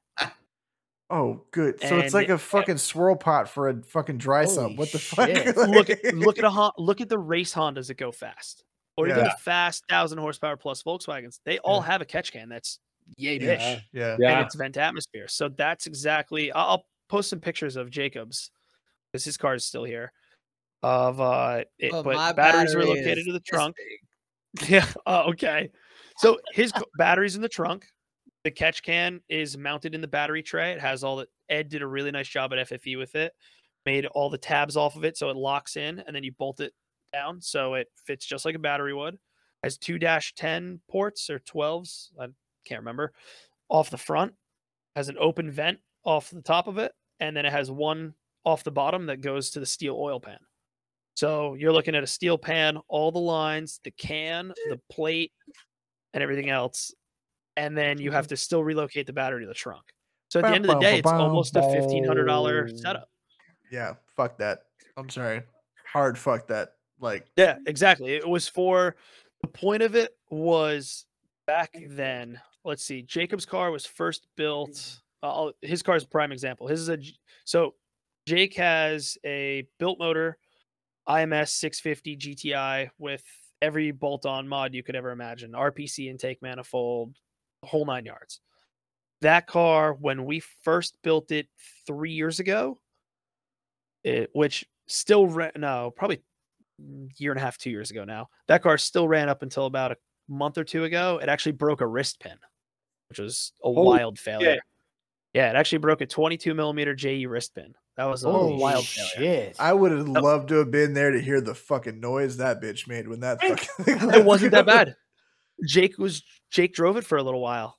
Okay, it still drove fine. busted, Never, it didn't have any issues. Uh, the noise he was hearing was the piston tapping the head. yeah, I was gonna say because just from Oh. not being able to get caught on the clearance, right? Like it does, it's not getting Yeah. restricted in its stroke. It was crazy. We took it apart and we Are expected those you not, know, uh, dude? Wait, and this is again something else. ignorance. Do MQBs? Do those not? Are they non-interference heads? Uh, no, they you Oh. break everything. Yeah. Okay. So it was just interference. enough. It was just enough slap to not destroy the valve train. Is Yeah, because we're talking like thousands. Like Millimeters? that, was that was it. Oh, Like you could Got take it and just barely move the piston like this on the on it because it didn't break all the way through. But Mm, back then, his motor was early JE piston stuff when we first started getting away from the Mahle pistons. The ring gap was looser than it than we run now, and it doesn't have didn't have our total seal ring package back then, and it he had blow by issues like pretty much I think every Well, single think- built motor I- I think car the- on the planet has. Um, and well, I think the thing too is like, like if you're not like, and hmm. I only use this name because they have all the R and D money in the world, like Holly, right? Yeah. Where you can be like, So we're gonna buy, or right, we're gonna buy 75 engines, and we're gonna try a bunch of different shit, and we're gonna run them on dynos till they explode, and we're gonna figure out what works, right? So my personal Golf R went through nine engines before I found what worked. Exactly. fuck? Right. And you're paying out of pocket for that, right? And you're like a mm-hmm. smaller shop doing your own thing. Yes.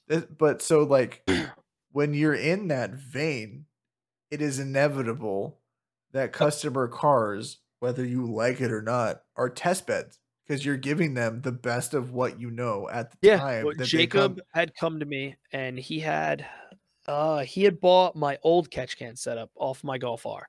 right. Problem was the can wasn't big enough and it was the same concept. So because the car would still pressurize the crankcase like Right. all the other built motor cars Stop out hating, there, Tom. Stop it would hating. essentially make a oil geyser in fourth gear. You would literally make an oil geyser out of the catch can. We'd go to the track with my car and then his, you would zip tie rags to it. You ever see Hondas and shit and wonder why they have the rags zip tied around the breather filters? Oh no, I know exactly catch why can? they do that. I know That's exactly. because the oil expansion. Well, no, and the oil expansion pushes out.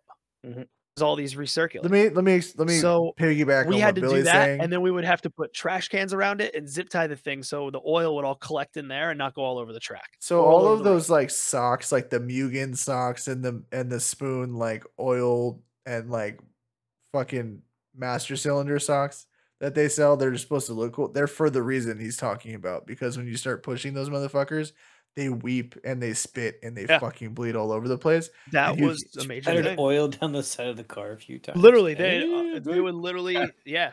So what we did with Jake is we did a bigger can. Now, obviously, Jake's car broke the piston uh, or the wrist pin, so now he has new pistons in with a new rod set. And what we did is we now have because things revise and develop, we have a, ring package from Total Seal using their gapless second piston ring for the JE pistons we use. And what that gapless second ring does is it 100% seals a cylinder. So now with proper gapping of the rings, the cylinders are now being 100% sealed. We have almost zero pressurizing of the crankcase under high boost. Because that's what it is. It's boost leaking down into the crankcase and pressurizing it. And again, this brings us back to what we talked about earlier. No one's measuring it. There's nowhere really good to measure it from. Right. So it, no one can tell you how good or not it is. and it, in Jake's car now, for instance, before he would complain of somewhat of an oil smell because it would still push oil into the can. The can's vented, you'd get the Right. fumes in the cabin. Now with the total seal ring package, I have the car tuned. It makes I think like 37 pounds Holy shit. and everything. The car flies on full ethanol. Probably makes mid sixes, low sixes, oh, and it, you don't smell a single thing. The can doesn't have any smoke coming out of it. There's nothing, and that's because the cylinder is now 100% sealed. So now, when people ask me what catch cans the to use, cylinder is it's because of the guys- gapless second piston ring.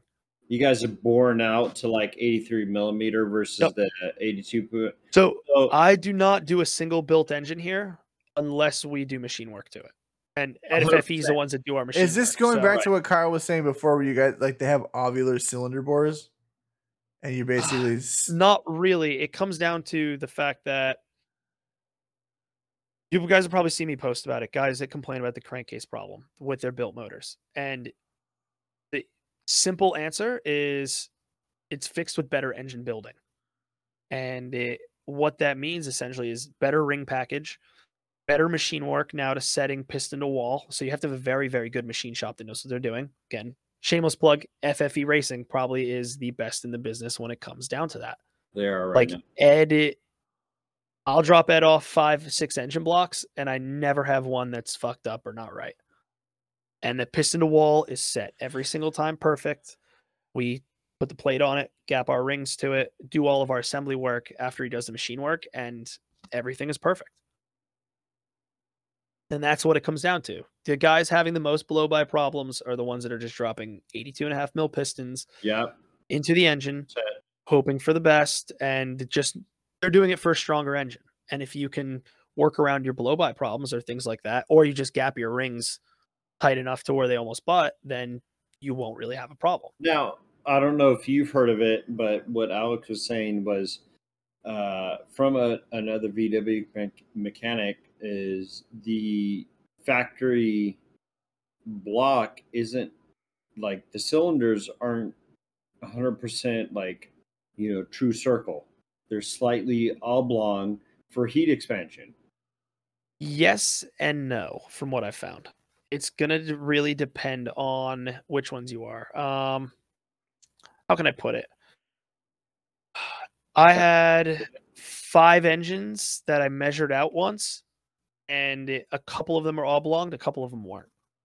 Okay. Um, Iroz made a perfect comment about it when buying brand new five cylinder blocks. Some are perfect off the box, some have the oblong of the cylinder. So Yeah. I I personally can't tell you why it is or why it isn't.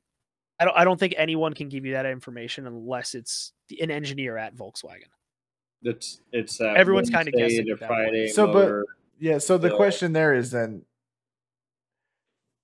if if that's like an inconsistency, if it doesn't become a problem until the normal wall of where you would already need to be machining out the block anyway, then it's kind of inconsequential, right? We do all of the machine work. uh, Whether this answers a question or not, I'm not sure, but we do all the machine work to ensure consistency because that was one of the biggest things and growing pains of our engine building program and kind of why we stopped doing them outside the shops was consistency. You could get an engine and we would build you one out of a core. Mhm. We would replace, we would do all of the built components in it, give it back to you. An intake cam fails on the engine we provided because, you know, they're used cams out of a core motor. Right. Yeah. Now we do all new everything. And then the machine work, same thing. We'd have some cars that would have a blow by issue or two with drop in pistons. Guy would ship us a car. We build it, do all drop in stuff because that's what they wanted. And it, it was affordable. And then it, they complain of an issue. Now we do it where you do not get a choice. Like You We want have to build two engine car, this is how we do packages. Yeah. yeah, we have a street engine where it is everything brand new. It's a brand new remanufactured engine block, zero miles. The only thing we use is the crankshaft, which is polished and measured and cleaned. The actual engine block itself, which we blast, clean, do the whole nine yards through it, and it, the actual cylinder head casting. All the valves, rockers, retainers, seals, everything's brand new in that. So you get a full remanufactured, what we call our street engine, and that's nine thousand bucks. And then we have the It's race really engine after that. No. And then we have a race engine after that that's pretty much the same things. You get better rod, you get an FFE X beam uh, rod. We put standard in that are high comp pistons. Mhm. And you get 12 millimeter head stud, O ringed deck, copper, uh, custom Cometic head gasket. And I, th- oh, and you get the total seal rings standard in that. Nice. So, So, that one's yeah. like 11,700, I just think. like honestly, I- then- I'm gonna be honest with you. If you're dri- if you're in nine, why you wouldn't be an eleven seven? I don't understand. But No, Does- we tell people that, and as soon as someone tell, essentially, as soon as we tell that to someone, and they tell me that that's too expensive, then I explain to them that they're probably not ready to build the car. Uh, let's be real. Like if if you're telling people they're not ready for race car shit, I mean they're not ready. Like so No, so the, the question the question that I asked was the question that I was asking about as far as like the inconsistency in the cylinder bore was like was this okay? We've kind of established that on a stock block on a stock engine, right? You can put five to five hundred and fifty horsepower through Yeah. it, right? Right. So, and that's whether or not the cylinders are perfectly round or not. That doesn't matter. The the the trueness of the cylinder doesn't matter if that's the wall anyway, right? So whether or not that cylinder is perfect or it's oblong or whatever, if you want more than that, we're machining your fucking bottom end. Exactly. It doesn't matter, right? Like Yeah. it's who gives a shit because like That was the biggest reason Right. of why we got away from doing the drop-ins was right exactly that. You'd have a motor where you'd build it the same way you built the one before it, and the same way you build the one after it, and one has more blow by than the other, right. and the other run one will misfire and one won't because one has so much leakage on a cylinder. You're polluting the, the- uh, the the the combustion chamber. Yeah, yeah, and yeah. unfortunately, what it comes down to again is, you know, we're still a business at the end of the day, so it has to. What leaves here has to be perfect, or else we're on the hook for it. Well, Yeah, it's, it's it's it's yeah, it's bad. It's Yeah. bad business for you. Yeah. people want to build race car shit and not want to pay for that- shit. Like The other problem is inconsistency of places that just want to. How can I put it? They don't know what they're doing, or they don't care to follow instructions because Yep. you guys are dealer guys. You know very well that the technicians hate following instructions. I know. And What? No. and uh, at the end of the day, when it comes down to it, we give people break-in procedures, and I've had cars and engines shipped to us after something, and we find some wild failure where it you can tell the engine wasn't broken and correct. So like what's you pull the oil filter off, and it has a AutoZone oil filter in it that's So yeah. crumpled in and sucked together, and I'm like, Uh, Come on, man. It What's goes back your- to people want fucking like Nordstrom's power on a fucking Walmart budget. Like That's people a just really don't want to spend the fucking money. good way to put that. It is. It's true though. Like people Listen, don't if want you fucking if you spend spent the money. to, forty like, like, do thousand good- dollars on a car, Yeah. if you sp- even if even if it's a, like a brand new GTI, it's thirty grand. You think you're gonna take a two hundred eighty five horsepower car to five hundred and fifty horsepower? Two hundred. Think of it, Gs. take it. Think about it. It's the same engine in a Golf R. I don't care what the internet says. I don't Yeah, care what everyone says. shit. Crossing crossing part numbers. When you actually put it all on a bench and you measure it out, they all break the same. They all pretty much the same. I mean, we're talking about a couple thousand, like almost nothing of like lift duration between GTI and Golf R cams that people argue about online. Yeah, and it, how uh, how can I put it? They all you're going from a 200 essentially a 200 horsepower engine, Mhm. and some of these guys are making seven 800 horse out of them. Well, actually, I don't know That's anyone really making cost 800, but but that's gonna you're cost two, money. four, six, almost quadrupling the horsepower of these engines, and expecting something not to break, it's unrealistic. Yeah, Yeah, no, and that's where you set those expectations. and Yeah. and not expect it. People want to build a race car and they want it to last like factory car. Like that. That's my biggest frustration is Yep. they want to build. So I'm, I mean, my factory horsepower two ten now making five twenty. So three times basic, you know, two times Almost, yeah, two and a half Yeah. times the power. Yeah, two and a half times the power and i'm personally expecting something to break right like i'm i'm running full bolt on factory motor or- like nothing done to it. I expect my motor to fail. At some point. the average joe and and billy you're in customer service right? People want to build these high horsepower cars and have them run like a factory car. It's not going to fucking happen. There's there there's no way. You're going to get an abnormal vibration you're going to get you know little weird Yeah, sound. NVH is gonna go out the window. That's one of the things actually that we've kind of perfected over the years is I could hell if you were near one of our cars that has a built motor, like eh, where are you in California? yep You guys know where Core Motive is? Core Motive. no There's a shop out there that does VW Audi. We have a customer out there that they put one of our engines in. You could put his Golf R next to any stock car and you wouldn't know it was built. It makes no additional tight. noise. It From- it just sounds nose. exactly like a stock motor and it runs and that and that was kind of the time. point I was gonna make is that like if and this is kind of like rolling back to like an hour ago when I was asking Billy about like yo if I wanted to pick up let's just say hypothetically I'm picking up a, a Mark 8 Golf R let's just say you know everything's tunable whatever right I want to make X amount of horsepower I want it to be able to drive every day X Y Z if that's what you want out of your car you need to ask those questions to the the person that you're gonna have build your car because they're gonna tell you like, listen, this is how much power you can actually make and not feel like you're driving a fucking race car every single day. You, Right. The biggest thing though to fight though is the internet. It's because Oh, you will get the guys that you know they have just their car. Their car works on the setup. Right. Like um who was it in the EQT group? Uh Sean Measle, I think if I'm probably pronouncing his last name wrong. He was running his car on hybrid turbo stock block for months, racing and everything on nitrous. He was making like six something Jesus Christ. until it finally failed. And you'll look at guys that will see that. And when you come to me and you tell me that you want to do that, I tell you no, it's going to break. yeah But then they show you me that and they're like, well, this guy's didn't break. And I'm like, that's because he knew what he was doing. He did that. I was like, if I give it to you, chances are you won't know what to do with it. It will break. Right. You don't you don't know when he was turning the spray on. You don't know when he was doing XYZ. You don't know how Exactly. he was shifting. You don't know he may have been short short shifting from first, second, third, and then like laying it on in fourth and fifth. Like you don't know what the fuck he was doing to drive that car the way he was driving it. And that's something that took me a while to learn because, I mean, you guys said it. You've been doing the podcast for 13 months now. Something like that, some shit like that, yeah. So uh, let's see.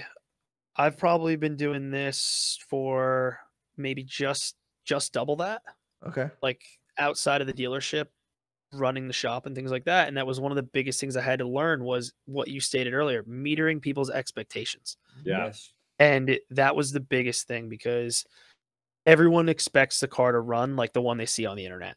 Yeah. Everyone That's how expects like I get RS3 guys, TTRS guys all the time that all think that their cars are all going to run like Hank's car does.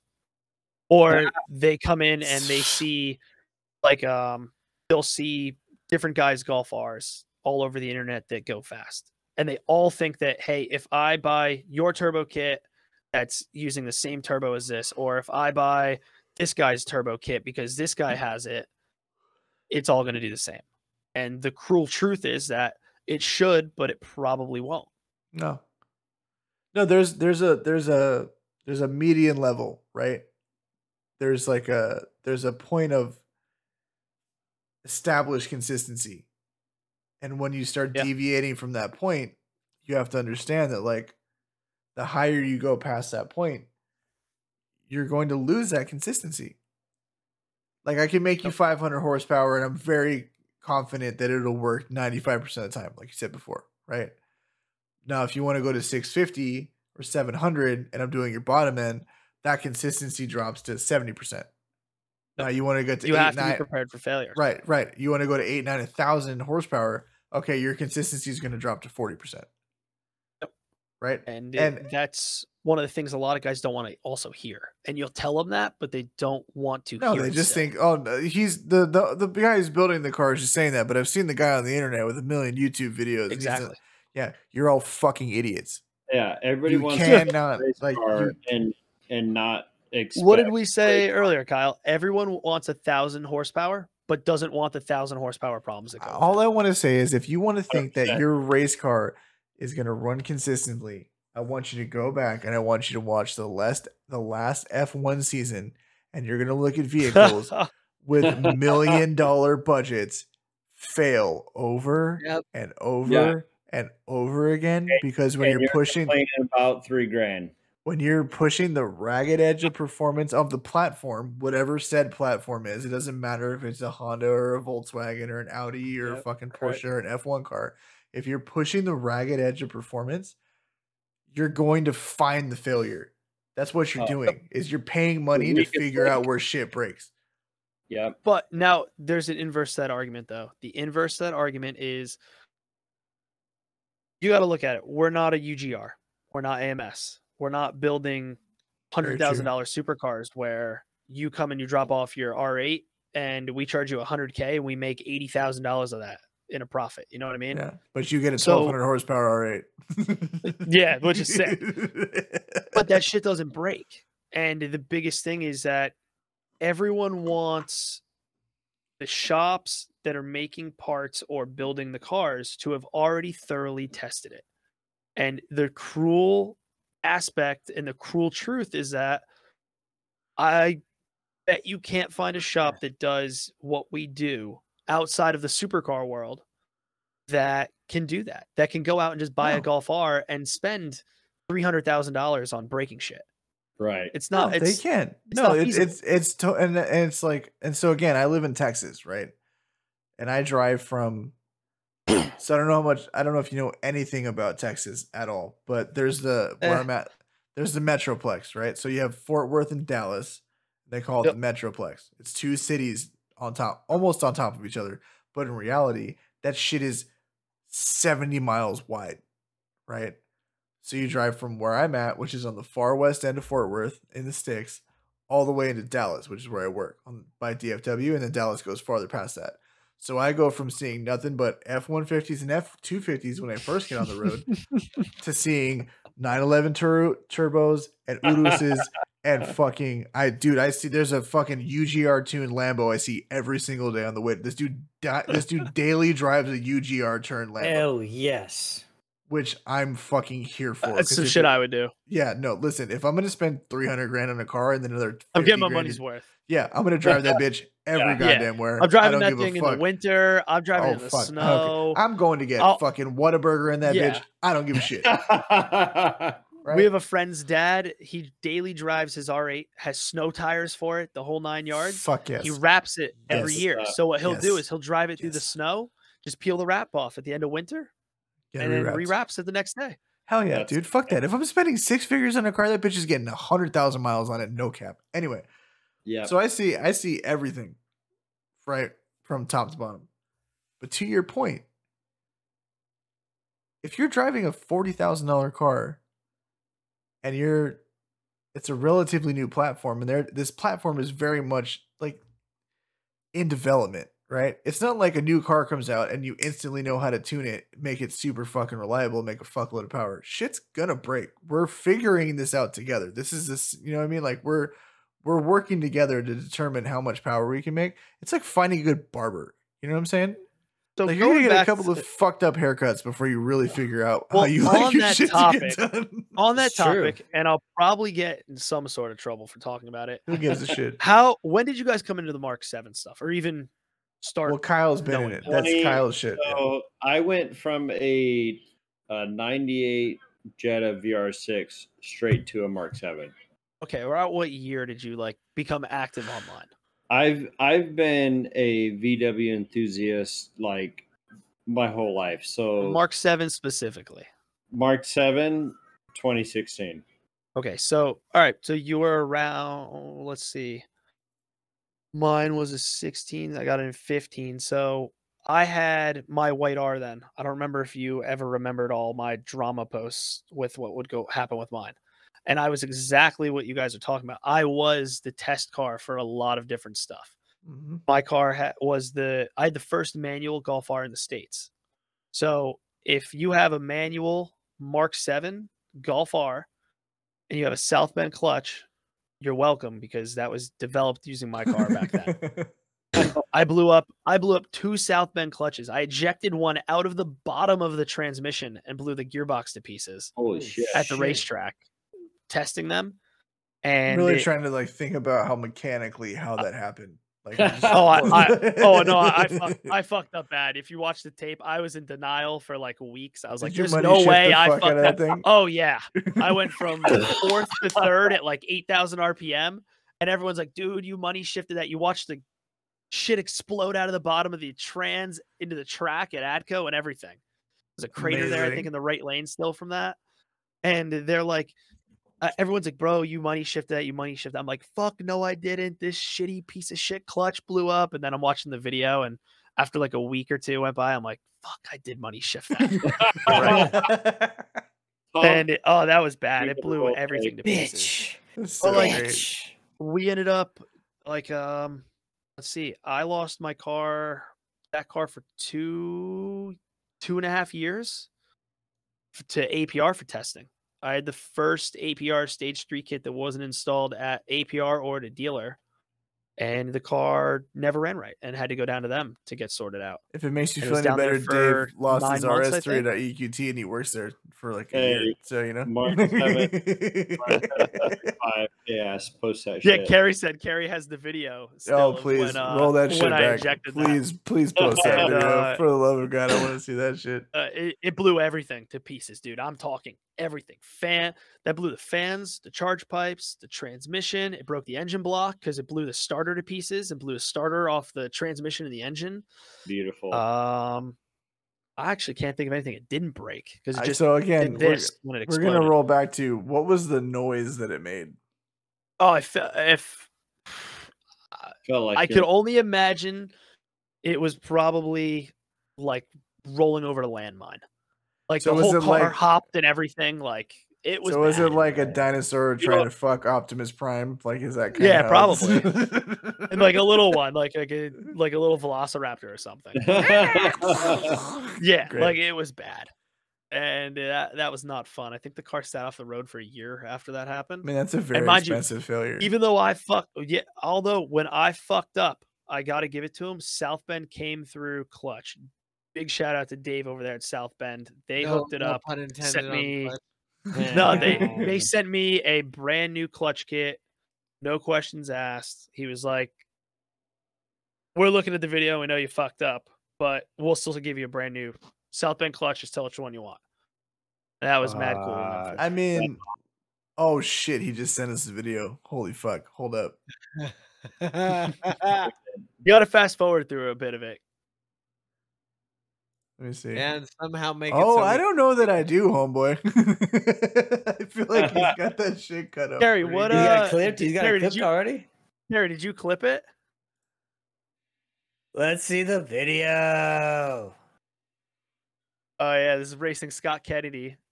You can see my ass driving here because those are identical built cars. Just one DSG, one manual. Oh. Yeah. Yep, that sucked. We're That was just a hard day. We're just gonna move. We're gonna move past So- that. We're So, fun fact on. about that day that no one knows from before that is I drove that car the two and a half hours down to Adco Dragway to race Oh it no! for that track rental because on my way down there, the transmission in my F two fifty blew up on the way down. She blew two transmissions in the same oh. weekend. Is that what you're telling me? So oh, this Oh, yeah. whole podcast, you're telling me you're used to driving long distances and really and braking. It's why I I literally laugh, and I, you can say I'm a dick for it, but I literally laugh at customers that build these cars and don't have AAA. oh 100 And when they tell me they don't need AAA, I go, dude, I've been stuck in a lot of places where I need AAA. And if you ever need AAA insurance in the great state of Texas, holler at your boy because he's a licensed insurance agent for AAA. Oh, and- And on that insurance plug, Right? And if anyone, uh, if anyone using AAA, remember you're always not in a safe area, That's and true, you're always scared, and you need to pick up right away. because Yeah, they will pick you up really quick. half the time. or yeah, or you're waiting like three four hours. Yeah, and never tell an them that your car with, is um, modified.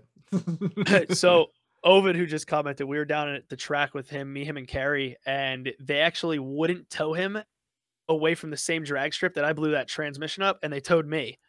But then they Ah. wouldn't tow him out of the uh, away from the drag strip was he too low? back to Or the do they shop. think he No, was no, they mud? just straight up said, "Hey, we're not coming to get you because you were drag racing." I mean, that's a very AAA thing to say. I was getting groceries extra. So the joke around the office is if it's fun, we don't cover it when it comes to cars. So, you know, like they won't pick up my fucking STI. The last time AAA, I, I called AAA to get a tow in my STI. They made me you probably drive it ran up- out of tows though. No, no, no, no, no, no. It was the first one. They made me drive it up onto the truck because this bitch was too scared to drive a lowered car onto the truck. Uh, see, Well, you're better than me. I usually would it. get when I get towed, it's because something really broke, and I used to get too frustrated. So the front bumper of my Golf R, which I think you can actually find the Golf R on one of the auction websites because I'd sold it to Carvana, Okay. and uh, I just I wouldn't. Shout out that thing that would break son of a so much, I wouldn't care. I would just drive that thing right onto the trailer. I was like, the bumper rips off, the bumper rips off because I was so frustrated every single time because it was always the engine blew up. It was never something easy. You're doing a great job of selling the reliability MQBs. Hey, man, I I can't help it. That car was. Uh, if I go back and do a hundred things different, I'd probably still own it today. yeah, and that's super relatable. And on that bombshell, we have done. uh We're pushing three hours on this podcast. bro, Billy, like I could talk to you guys all day. No, no, this was appreciate you, super fun. We would love to have you back on because this we is a great time. segment two. I'm We sure have we have. two. Yeah, we. I'm sure we have a lot more to talk about, and the more I talk about Volkswagens, the more I feel like I'm buying one in the next six months. I So- hate you. I'll sell you mine. How about that? I don't want your fucking used bitch. I want something way cooler. Anyway, Oh, Damn. No, your car is really nice. I just want to build my own. Um, Like, it's something you can't vape in. wow, that's ru- that's fucking ruthless. Anyway, Thank you so much to Billy from A2B. We appreciate your time. Thank you to everybody who hang out. Thank you all the new Appreciate it. fucking people in chat. Like there was a ton Yeah. of like first time commenters and shit. Uh, thank you to everybody who followed tonight. Thank you for the likes and the subscribes. As always, you can find us at Get more. twitch.tv slash redmat podcast. You can find us on Instagram at Red Match Podcast. Subscribe to the YouTube channel. Follow A2B Motorsports on Instagram.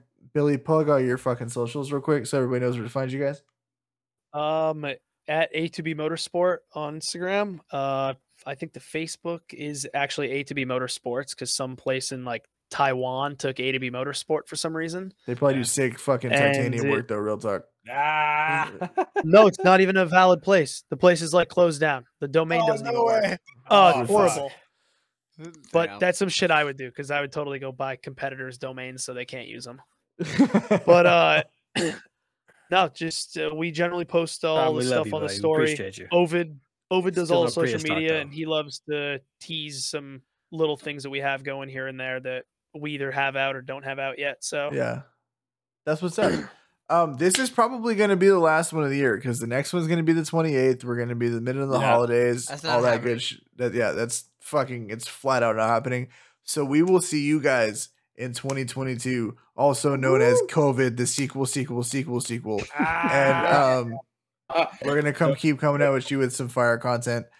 Um, we're trying to get bigger and better. We're trying to do cooler shit. I'm trying to get these bitches out for fucking TX2K in March, and I think hey, we'll Billy- see you guys there. If we That's what can I'm get saying. uh we're going down to Oh, Florida. I think in we're scheduled right now. First week of Florida, we're bringing th- our three cars: the white one from Colorado, uh, Ovid's car, and Ovid's and mine's race car. We're gonna try to uh, go. qualify all three. There you go. I'm already got cleared for five days off in March, motherfuckers. So it's up on you to get out here. Um, Yeah. Ah, Going I'm to sh- Florida in I'm March. there. Do it. There you go. So we will hopefully see you guys in TX2K in March. If nothing else, we will definitely see you in that shit when January of 2022. And as always, we appreciate you guys. Drive safe, go fast, don't be dickheads. Peace And out. don't get caught. Don't get caught. Everywhere is Mexico if you believe.